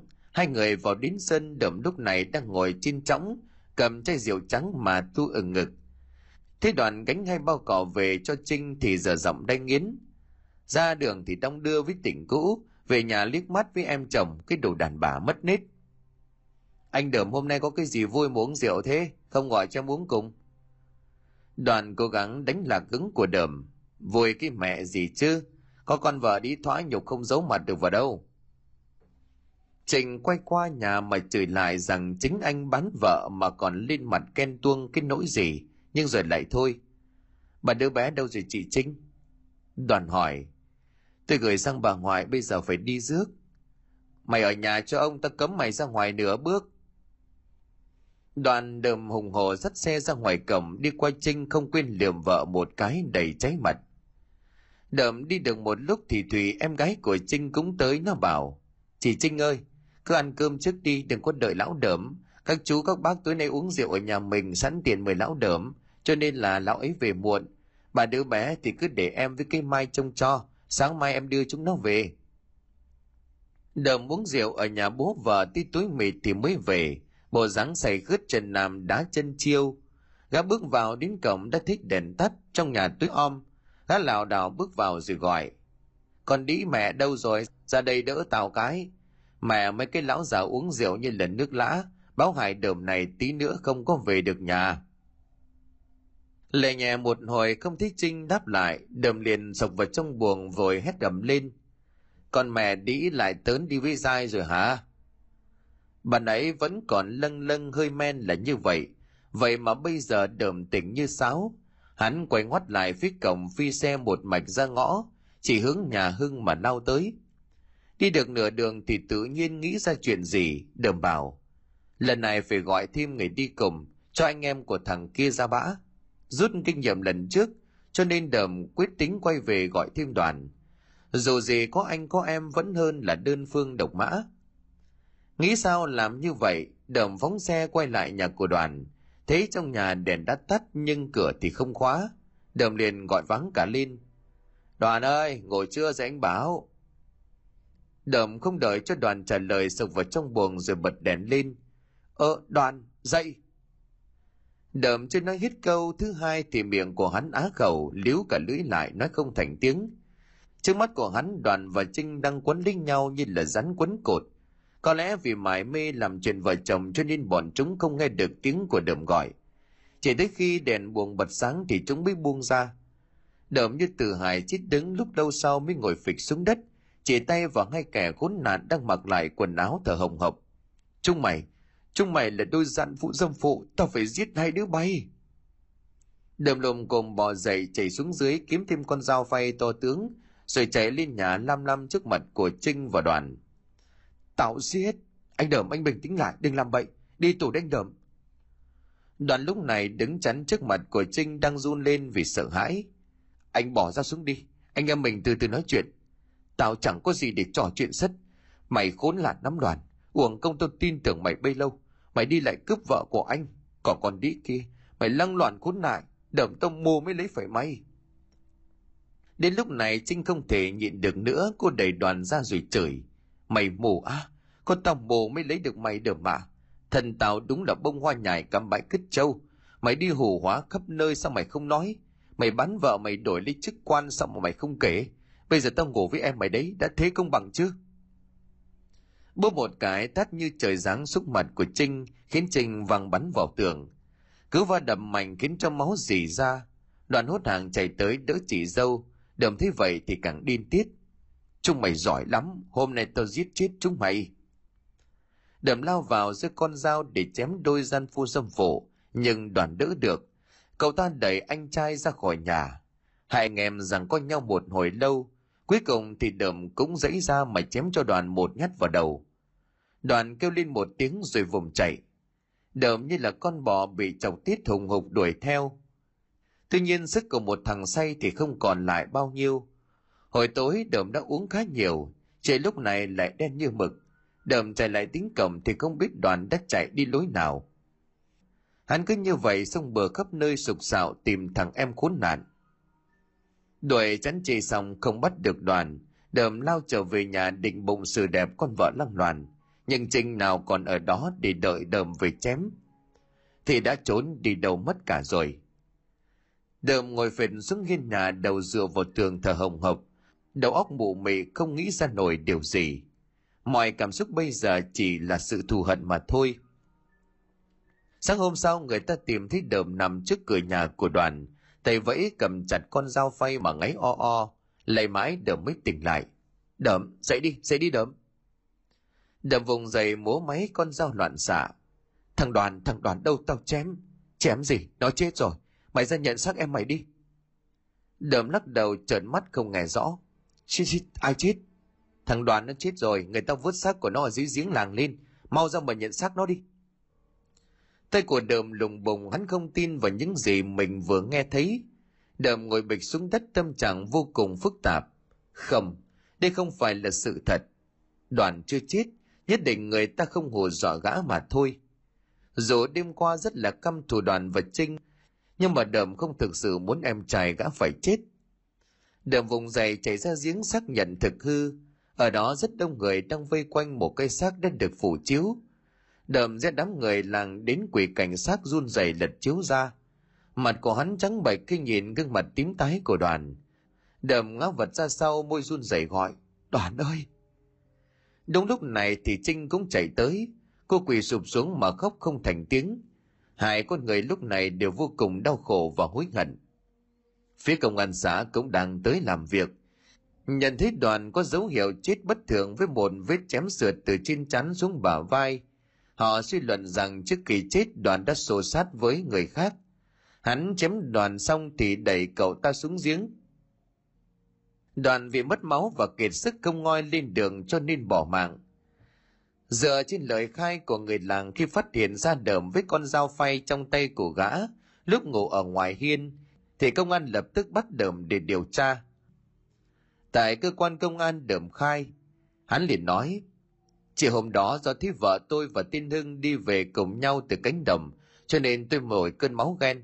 Lúc tôi uống rượu ở nhà bố vợ về say quá, tôi lại tưởng đoàn là Hưng, cho nên gây lộn không ngờ lại làm em của mình bị thương thế tại sao lúc có người tới gọi anh anh lại nói thằng đoàn đâu tao chém tôi nói vậy là vì trong lúc say tôi tưởng tượng ra đoàn đang binh vực cho hưng cho nên mới nổi khùng chứ tôi không cố ý chém nó lời khai của đờm trùng khớp với lời khai của trinh và các nhân chứng khác và vì công an chưa đủ bằng chứng để kết tội cho nên đờm được thả về Tuy rằng đờm không trực tiếp sát hại đoàn, nhưng mà gã đã làm em trai bị thương, gián tiếp gây ra cái chết cho nên hắn muốn mất một khoản tiền kha khá lót tay cho các ông ở trên mới qua đường vụ này mà giữ nguyên chức vụ. Sau khi lau mai chay cho đoàn xong thì đầm bỗng diên ốm liệt giường. Trong mơ hắn thấy em trai cùng mình hiện về, lúc thì đứng ngoài cửa sổ, lúc thì đứng đầu giường nhìn hắn chân chối, lúc lại nằm ngay bên cạnh hắn mở mắt chừng chừng. Đầm quá sợ chỉ biết quỳ sụp xuống mà vái lấy vái để. Đoàn ơi, tha cho anh đoàn ơi, anh không cố ý muốn hại chú đâu.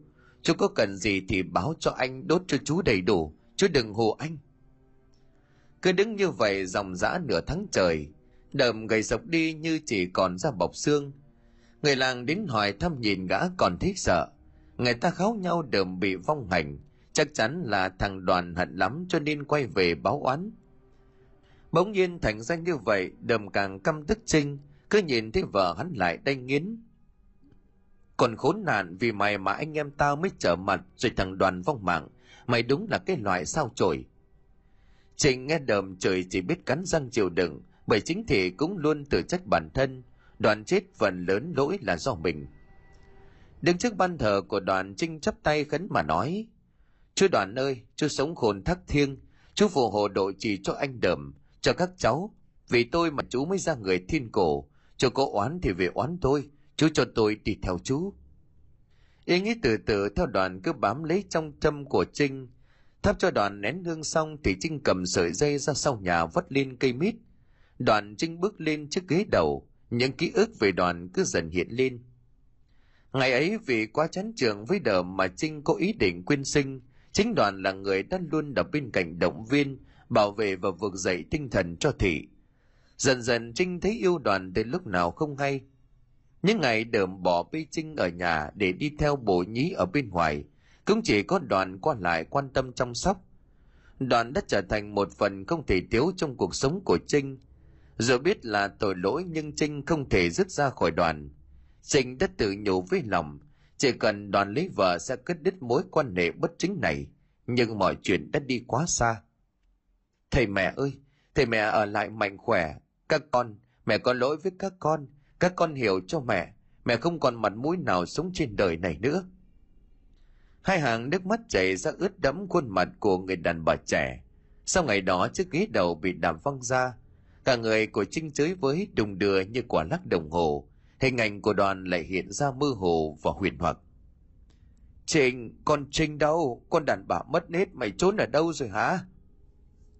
Trinh lờ mờ nghe bên tai giọng nói của đờm, cái giọng nói mà ngay cả lúc chết cũng không tài nào quên được. Trinh mà mắt thấy trời đất tối sầm, sợi dây thừng vẫn còn trong vào cổ, còn Trinh thì đang nằm trên mặt đất.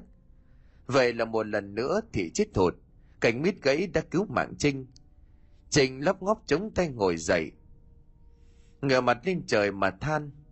Ông trời có muốn con chịu khổ đến bao giờ? Đúng lúc này thì đờm chạy tới gạt nắm lấy tóc của thị giật ra đằng sau mà trời. Còn cố nạn này, mày lại định đi chết để được thành thơi hả?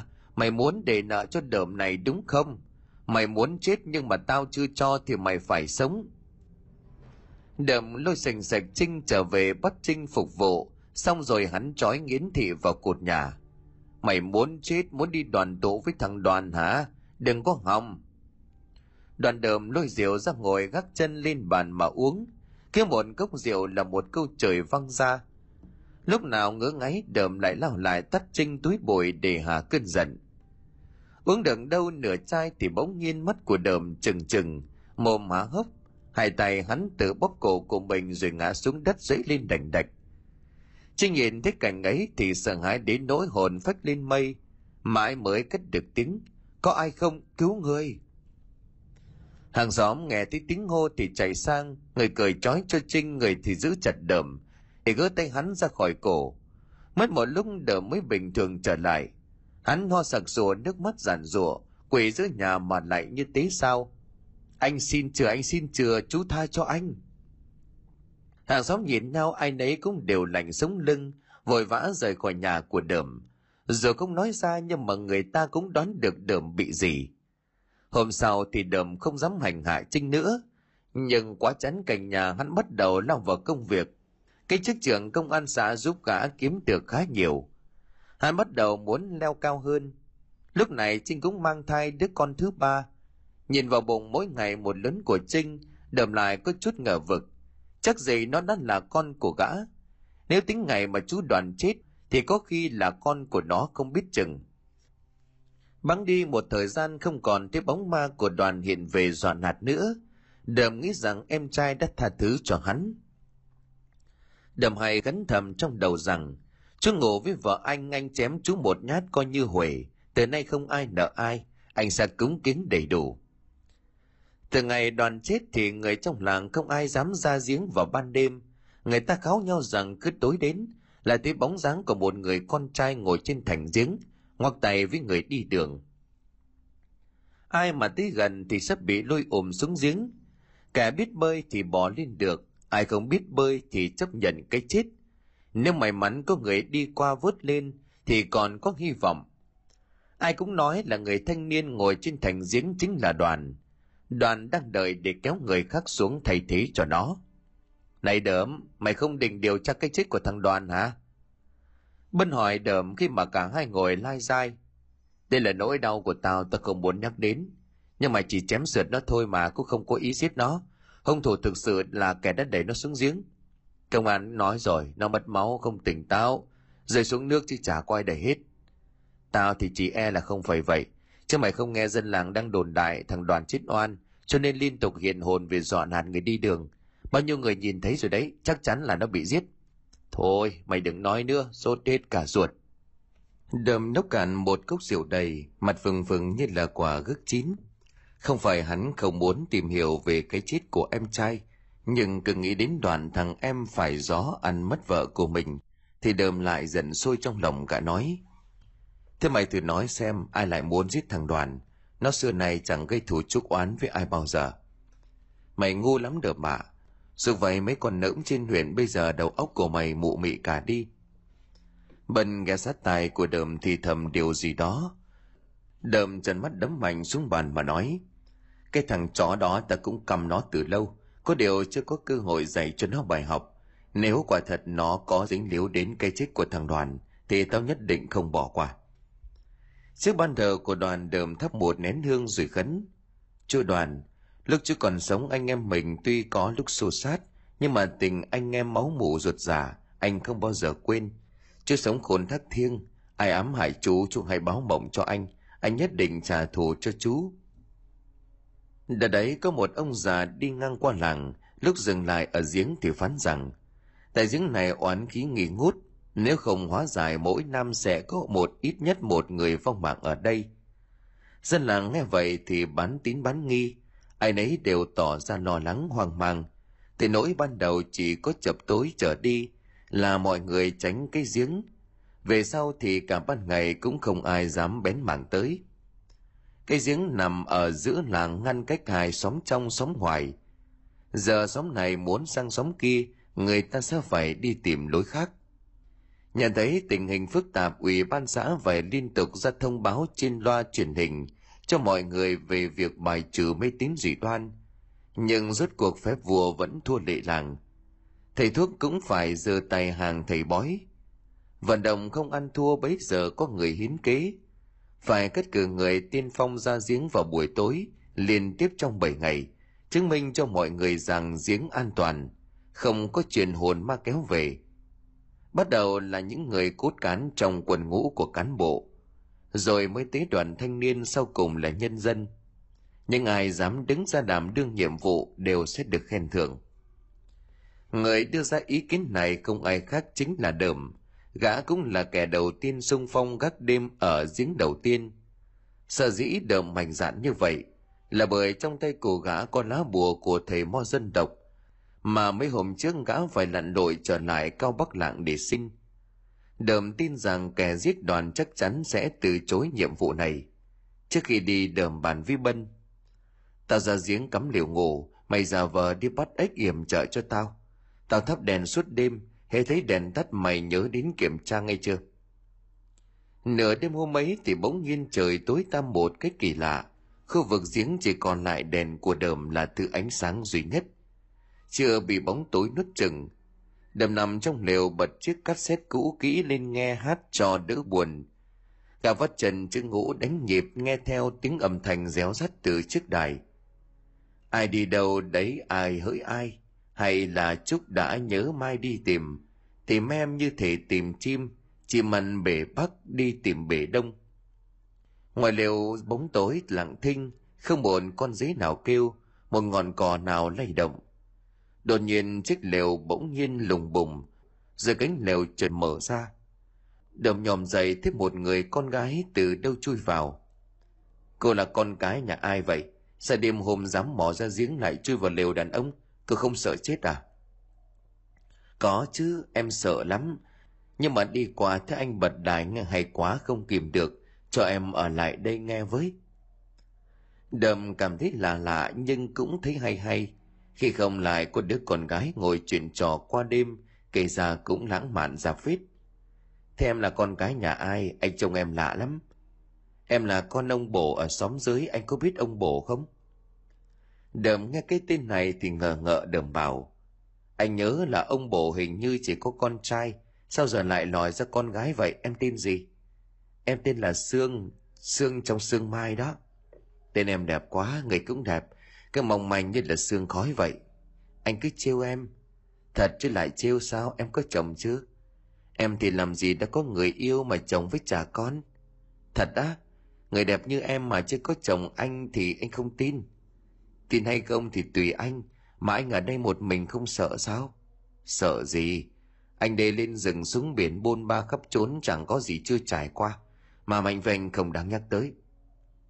Đầm vỗ ngực tự đắc máu si gái làm cho hắn quên hết những tháng ngày bị mang hành dạo trước. Cô gái nhếch môi cười. Anh can đảm thật đây em rất thích những người đàn ông như vậy. Đêm này em ở lại đây với anh nhé. Đầm xứng tê cả người trước ánh mắt ngưỡng mộ của cô gái. Hắn bắt đầu mạnh dạn hơn, cầm lấy tay của à vuốt ve mà nói, có em ở cùng anh nguyện canh giếng cả đời thấy cô ta chịu để cho đờm nắm tay thì gã biết gã có thể cơ hội tiến xa hơn. Bàn tay còn lại của gã vòng qua eo thị vuốt ve mườn trớn xương gục đầu vào vai của đờm cả hai từ từ nằm xuống. Đấm đấm tỉnh lại tỉnh lại đi. Đờm mở mắt sau mấy cái tát của thằng bạn thân ú ớ nhìn quanh và thốt lên sương sương ơi em, em đâu rồi? Mẹ cái thằng điên này, mày tỉnh cho bố mày nhờ. mày bị mộng du hay là mai nhập thế hả? Sau phút trấn tĩnh đờm nhận ra, mình đang ở trong lều. Ngoài trời vẫn còn chưa sáng hẳn, nhưng đó đây đã có tiếng người gọi nhau rất trâu ra ngoài đồng. Mày mày có thấy cô gái nào từ đây đi ra không? Bần liền biểu môi rẻ biểu. Mẹ suốt ngày chỉ nghĩ đến gái thôi. Hạ cờ xuống đi bố. Đâm lúng túng khép chân, gã thấy cả người ướt nhẹp liền hỏi sao tao lại ướt như chuột lột thế này? Chuyện gì xảy ra? Thằng khùng này, qua mày có uống rượu không vậy? Mày làm cho bố mày sợ muốn đái cả sơ quần. Thế là sao? Bần bắt đầu kể lại. Khoảng 12 giờ đêm trời đang yên lặng bỗng nổi một cơn gió. Bân rừng lều nằm ở một góc khuất cách đầm không xa.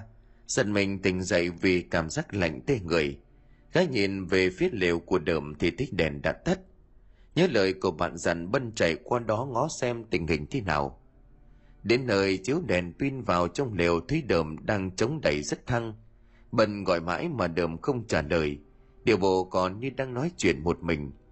Chẳng hiểu thằng bạn đang làm cái khỉ khô gì, cho nên bân lại ngó ra ngoài đi loanh quanh khu vực giếng xem xét tình hình. Bất ngờ một lúc sau thì đờm từ lều lù lù đi ra.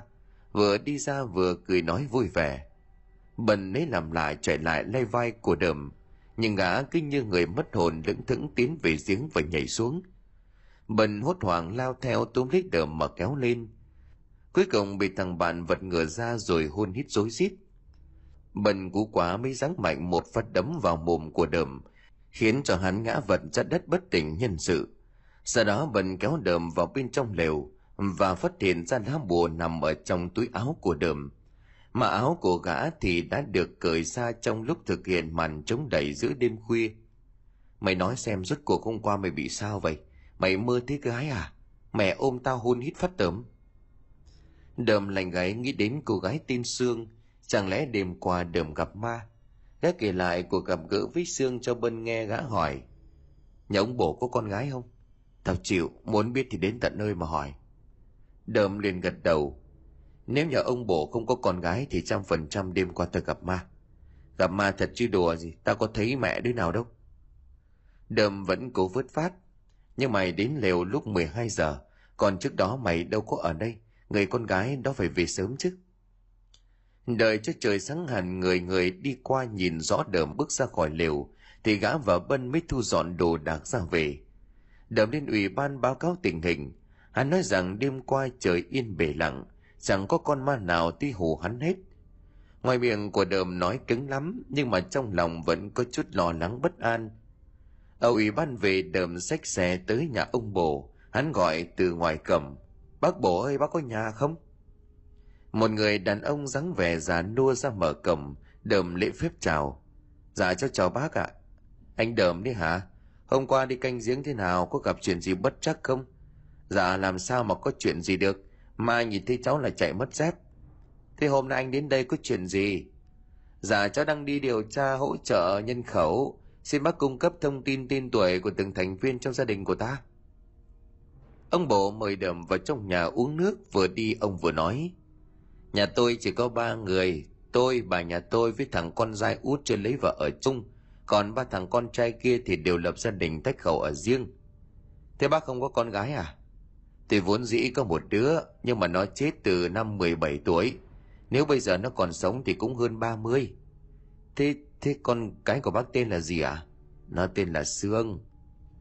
Giờ ông cụ chỉ tới lên bàn thờ nơi di ảnh của sương mà nói, nó kia kìa đầm nhìn vào khung ảnh đã hơi cũ nhưng đường nét trên gương mặt kia thì không thể lẫn vào đâu được. Cô gái trong ảnh đang nhếch mép cười với gã, đó chính là sương người con gái ở cùng đờm đêm qua. Đờm ngã ngửa ra đất mồm há hốc, mắt trợn tròn, hơi thở gấp gáp. Đoạn gã hét lên thành tiếng rồi lồm cồm bỏ bằng cả tứ chi, lao ra khỏi nhà của ông bồ đánh rơi cả dép. Đúng đúng đêm qua, tao gặp ma rồi mày à đầm thông báo ngày sau khi gặp bân. Thế nào kể tao nghe, bộ ông bồ thật sự không có con gái à? Ông ấy có con gái, nhưng mà nó chết rồi chết rồi. Ờ nó chết rồi. Tao nhìn ảnh thờ của nó chính là đứa con gái hôm qua trong lều với tao. Đầm bỗng khóc thành tiếng ngắn không ngờ cả đêm qua lại đi ân ái với một con ma. Suýt nữa thì còn bị nó lôi xuống giếng. Chuyện này nhất định phải giữ kín. Nếu mà lan ra thì hậu quả khôn lường. Cứ để đêm nay bọn kia gác đêm xem thế nào rồi tính. Vậy là thằng đoàn không bị ma dụ chứ chẳng quay đẩy ngã cả. Có lẽ tao với mày nghi oan cho thằng hòa rồi chuyện này có vẻ càng ngày càng phức tạp. Đêm này sau khi bốc thăm thì hòa em trai của hưng đã là người tiếp theo cảnh giếng. Sau khi đoàn mất thì hòa được lên thay thế chức vụ bí thư đoàn thanh niên. Cái vị trí mà bà Lầu gã ảo ước, để chứng tỏ bản lĩnh của mình, hòa hăm hở nhận công việc không một chút ngần ngại. Đầm vào bân trèo lên cây bằng cách đó không xa, nhìn về phía cổ hòa theo dõi nhất cử nhất động của hắn mày nói xem đêm nay con ma nữ kia có tới dụ thằng hòa không? Ai mà biết được. Trong khi bân và đờm lo lắng sốt ruột thì hòa vẫn vô tư như là nghé nó đi đi lại lại vặn vẹo chân tay, tầm mấy động tác thể dục rồi bất thình lình nhảy ủm xuống giếng. Đờm vỗ vai của bân hốt hoảng. Thằng hòa bị lôi xuống rồi kìa, đi cứu người mau. Lập tức hai anh nhảy vội xuống khỏi vị trí ẩn nấp, phóng vọt tới giếng lôi thằng hòa lên. Các anh làm cái gì thế? Bỏ tôi ra thằng hòa dãy rủa quát tháo om sòm. Mẹ à mày, bọn ta cứu mày mày còn lớn giọng. Ai cần canh cứu? Tôi làm sao phải canh cứu? Lúc này đờm và bân ngơ ngác nhìn nhau, cả hai nhận ra mình vừa làm một chuyện thừa thãi. Tôi không phải bị ma lôi đâu, là tôi đang cố ý nhảy xuống tắm. Tôi muốn chứng minh để cho mọi người biết là không có ma mãnh nào cả, các anh hiểu chưa? Bây giờ thì đi về đi. Đầm ức lắm, gã lấy dòng của một cán bộ ủy ban bảo hòa đề nghị đồng chí hòa canh giếng trường nghiêm túc và đảm bảo an toàn. Đồng chí có biết hành động của đồng chí khi nãy là vô cùng nguy hiểm. Nếu chẳng may có gì khinh suất xảy ra, sẽ làm cho mọi chuyện càng rắc rối. Chúng tôi đến đây cũng chỉ vì lo an nguy cho đồng chí mà thôi. Xin đồng chí nhớ lệnh đầm không biết là nay ai móc hỏng cho hắn mà hắn lại nói được những câu đành thép. Đầy chất cán bộ như vậy. Khi đã đi ra khỏi khu vực giếng, đầm liền nói, cái thằng điên ấy khi không thể nhảy xuống giếng báo hại anh em mình một phen hú vía. Mẹ nó, tí nữa nó có bị ma lôi thì cho nó chết. Đầm vừa dứt lời thì ở đằng sau giọng của hòa kêu thất thanh. Cứu cứu tôi với. Đầm và bân quay lại nhìn nhưng trời tối quá chẳng nhìn thấy gì. Tiếng kêu cứu của hòa cùng tiếng đập nước ồm ồm mỗi lúc một gấp gáp. Thôi toi rồi, thằng hòa bị ma lôi rồi quay lại đi. Lúc hai gã chạy lại thì bóng của hòa đã bật tâm bân liền lia đèn khắp trốn cũng không thấy. Kia kia. Đâm chỉ ra giữa giếng nơi có bọt khí nổi lên, cả hai cùng nhảy ùm xuống. Cũng may giếng không rộng lắm. Với hai kẻ bơi lội cự phách như đờm và bân, thì chẳng mấy chốc mà tìm được hòa phát hòa lên bờ vật ngừa cậu ta ra đất, đờm cũng thở phì phò. Bần thấy hòa bất tỉnh thì ra sức ấn lồng ngực cho nước trào ra. Hòa vẫn nằm im như là khúc gỗ bần nhắm mắt nhắm mũi, kề miệng của gã vào miệng của hòa hô hấp nhân tạo nỗ lực của bân cuối cùng cũng có tác dụng. Hòa mở mắt ho lên sặc sụa, bần nhổ nước bọt chửi thề. Mẹ kiếp, thà hôn con ma nữ còn hơn. Hai hôm nay bị hai cái thằng đực dựa cứng hôn kinh vậy không thể tả. Mai mày đừng rủ tao đi nữa đỡ mà. Nhưng sự lo lắng của bân là thừa. Bởi ngày hôm sau hòa đã lên ủy ban báo cáo sự việc. Hắn bị ma nữ lội xuống giếng và suýt chết tất nhiên có đờm vào bên làm chứng. Sự việc quá đối nghiêm trọng, lãnh đạo xã lập tức phong tỏa thông tin và bí mật tìm hiểu ngọn ngành. Phải nói cái giếng này trước đây vốn là một hố bom được nhân dân cải tạo thành giếng để cho bà con có nước sinh hoạt. Mà nữ tiền sương vốn là con của ông bổ, người trong làng, năm xưa đã chết tại hố bom này. Xương thìn bị bom phá hủy không còn lại gì nhà ông bồ chỉ biết ngày chết của con rồi làm một cái ảnh thờ mà thôi. Thời buổi loạn lạc, những chuyện như thế này không phải là hiếm. Đầm đừng ủy ban giao cho nhiệm vụ tìm cách xử lý kín kẽ chuyện này. Bởi đầm là một trong những người chứng kiến sự việc và có kinh nghiệm trong khoản tín ngưỡng dân gian. Theo mày, bây giờ tao phải làm gì? Đầm hỏi bân. Bân nốc cạn cốc rượu cho ấm bụng, đợi cho hơi men thấm vào lục phủ ngũ tạng thông lên đến não rồi hắn mới nói. Ủy ban vừa muốn trừ ma vừa muốn phải giữ bí mật, như thế chẳng khác nào bảo bố chết không được khua kèn trống. Theo tao ấy, mày cứ ra chùa gặp ông sư thích, nhờ ông ấy tổ chức cái lễ cầu siêu tại giếng, với danh nghĩa là nhân dân đứng ra làm. Trong cái lễ ấy, mày có mời thêm một, hai vị báp sư nữa tới trà trộn vào đó, đảm bảo vừa bắt được ma vừa không mang tiếng là ủy ban cổ suý mê tín dị đoan đầm vỗ đuổi cái đét rồi nức nở. Diệu kế đúng là diệu kế. Y như lời của bân đầm lên chùa nhờ sư thích gã nói. Thưa thầy là những năm tháng chiến tranh người chết đường chết chợ nhiều vô số kể. Gần đây trong nhân dân lại xảy ra một vài chuyện tâm linh không giải thích được gây hoang mang dư luận. Tiện sắp đến ngày rằm tháng 7, nhà thầy ngoài làm lễ xá tội vong nhân ở chùa thì thầy ra cả giếng để cầu siêu cho người đã khuất. Mọi việc chúng con xin theo ý thầy mà chuẩn bị sư thầy nghe đờm nói vậy thì vui vẻ nhận lời. Đờm lại nghe bảo cô đồng mạnh, đi cải tạo được thả về. Bèn tất cả không quản xa xôi đến tận nhà nhờ vả. Mọi việc thế là xong xuôi, chỉ chờ ngày còn thực hiện. Lễ cầu siêu diễn ra vào đêm 14 tháng 7 âm lịch. Người của đờm với danh nghĩa là nhà chùa, chuẩn bị một đàn tràng thật to ở giữa giếng dùng thuyền để đưa sư thích ra đó. Tổng kinh suốt nhiều tiếng đồng hồ trên bờ thì cô đồng manh dùng một vải trắng làm cầu bắc từ mặt nước bắc lên trên bờ. Nơi đã trải sẵn chiếu hoa cầu một mâm đầy ắp đồ ăn thức uống. Các già áo thè khăn xếp đứng thành hai hàng, đóng giả chân cầu tay nâng vải, vô cùng kính cẩn.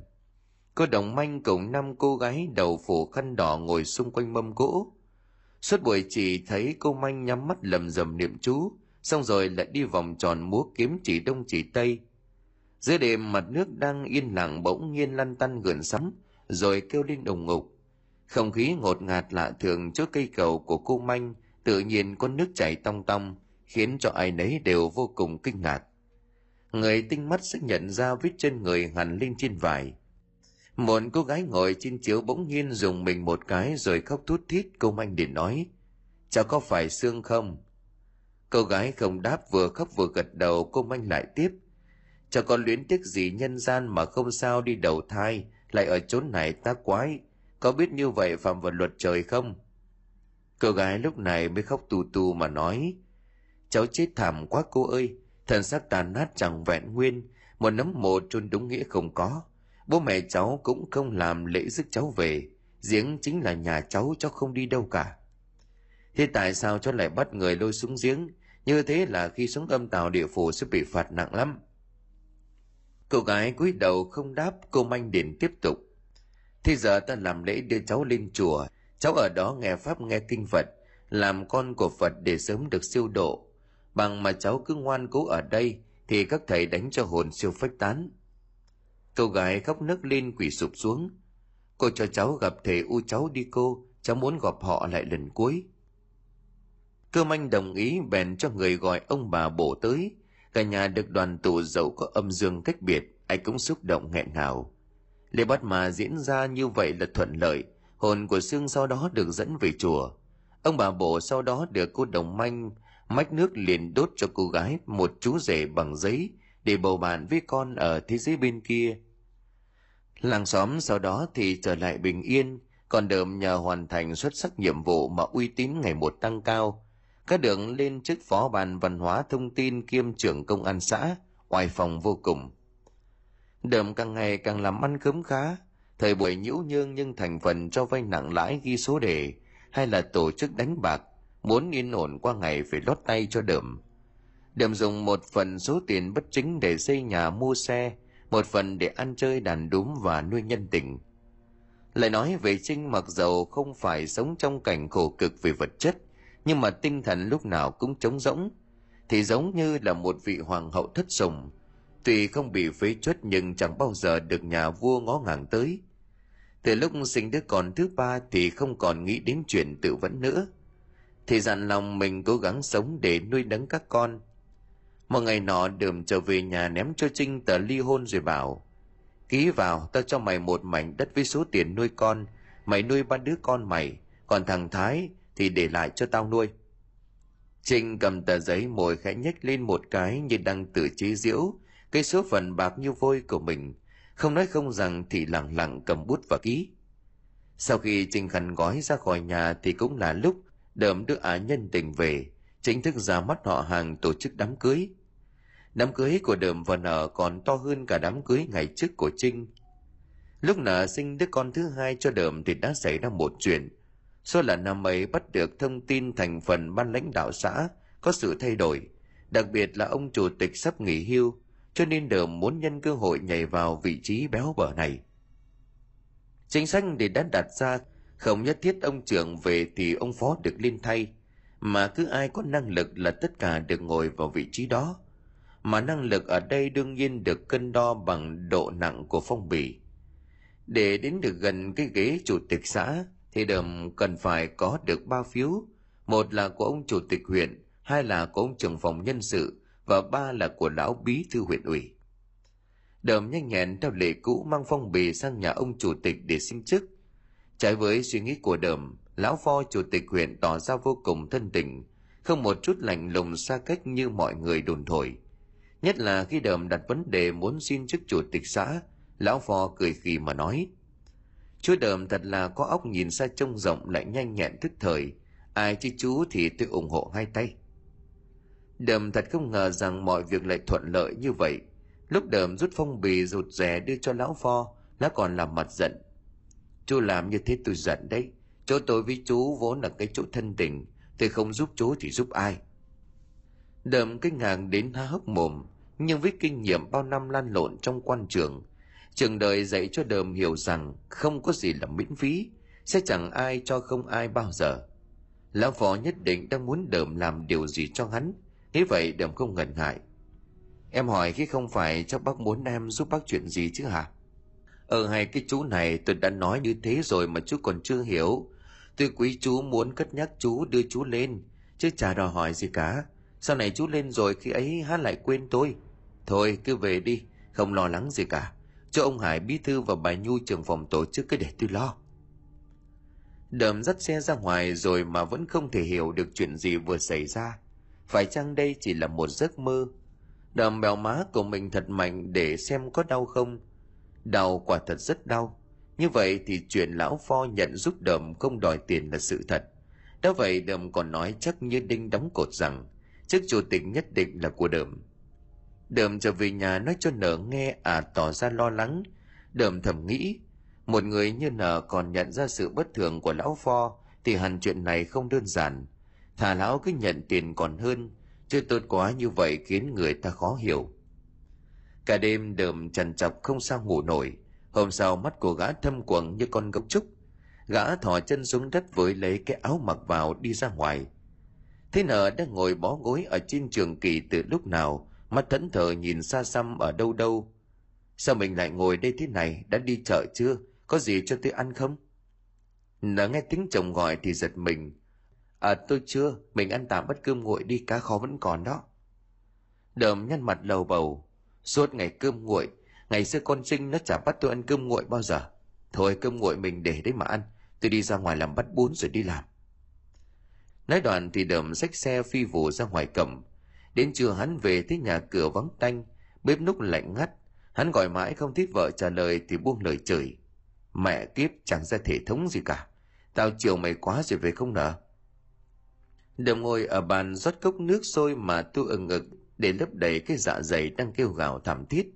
Bỗng đập vào mắt của hắn là một mẩu giấy gấp tư gấp gọn, nằm ở dưới ấm chuyên trà. Anh đờm, em xin lỗi anh.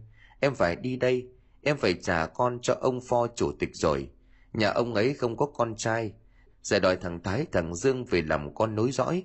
Anh hãy quên em đi. Coi như từ đây chúng ta hết duyên nợ. Ký tên, nợ. Đậm vò nát tờ giấy lại rồi gầm lên như một con trâu bị chọc tiết. Hắn đã hiểu ra rồi. Thì ra cái thứ mà lão phò muốn trao đổi với hắn chính là hai thằng con trai của lão, thằng thái và thằng dương hai đứa con mà đờm cứ nghĩ là con ruột của mình. Hóa ra bao lâu này đờm chỉ là tò vò nuôi nhện. Sáu sầu nuôi tu hú mà thôi. Đờm gào lên trong tuyệt vọng. Hắn lao ra ngoài đường rồi cứ như vậy mà đi trong vô định. Gã muốn tìm nợ để giết chết con đàn bà khốn nạn đã lừa gã trắng trợn. Nhất định nhất định gã phải tìm ra à.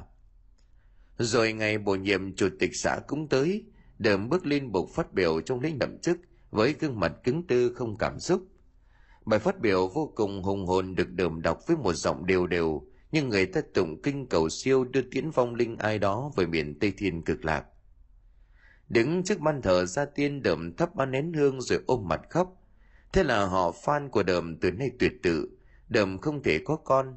Đó là lý do sau bao nhiêu năm lấy trinh mà không thể, khiến cho thị mang bầu. À nợ khi bắt cá hai tay ngồi với gã mãi không có con a liền trèo kéo thêm lão phó chủ tịch huyện rồi bắt đờm đổ vỏ lão phò thì không có con trai thế nở dễ dãi cho nên mới cặp kè để mong gửi gắm muộn còn nối dõi. Mùa thu năm ấy thì đờm bước vào tuổi 45, cá nằm trên giường bệnh anh mất vô hồn nhìn ra ngoài cửa sổ. Căn bệnh ung thư quái ác đã làm cho đờm kiệt quệ cả về thể chất và tinh thần những ngày cuối cùng của cuộc đời gã biên thư cho trinh, mong được cô một lần gã viết. Gửi em trinh, anh bây giờ sắp thành người thiên cổ, anh mong em tha thứ mọi tội lỗi anh đã gây nên. Nếu được anh muốn gặp em lần cuối, em hãy mang theo các con đi cùng. Anh biết chúng không phải là con anh, nhưng chúng là máu mủ của nhà họ phan, gia phả vẫn ghi tên của chúng, ký tên đởm khi chỉ còn một chút hơi tàn đờm bỗng nghe có tiếng ai gọi mình, anh đờm, anh mở mắt ra đi, em trinh đây. Em mang các con đến thăm anh. Đờm lờ mờ nhận ra gương mặt thân thuộc của trinh, đứng bên cạnh thị là ba đứa con giống đoàn như lột. Đờm ưa nước mắt gật đầu thay câu chào. Sợ hắn có thể yên tâm mà về với tổ tông. Đờm run rồi đưa tay vẫy trinh lại gần, cố gắng hết sức để nói. Dì chúc anh để trong hộp tủ bàn làm việc anh giao lại cơ nghiệp họ phan lại cho em và các con. Đều nắm tay của trinh nhìn cô lần cuối, lờ mờ nhìn thấy đằng sau trinh một bóng người. Người đó đang nhìn đờm rồi mỉm cười vẫy tay. Đó chính là đoàn. Đờm nhắm mắt một giọt nước mắt khẽ chảy dài xuống gò má. Đờm thì thào, chú đoàn đến đón anh rồi, anh đi đây. Đờm đã chút hơi thở cuối cùng trong vòng tay của trinh gã đã thật sự chút bỏ mọi tham sân si của cõi trần để về thế giới bên kia để kết thúc một kiếp người.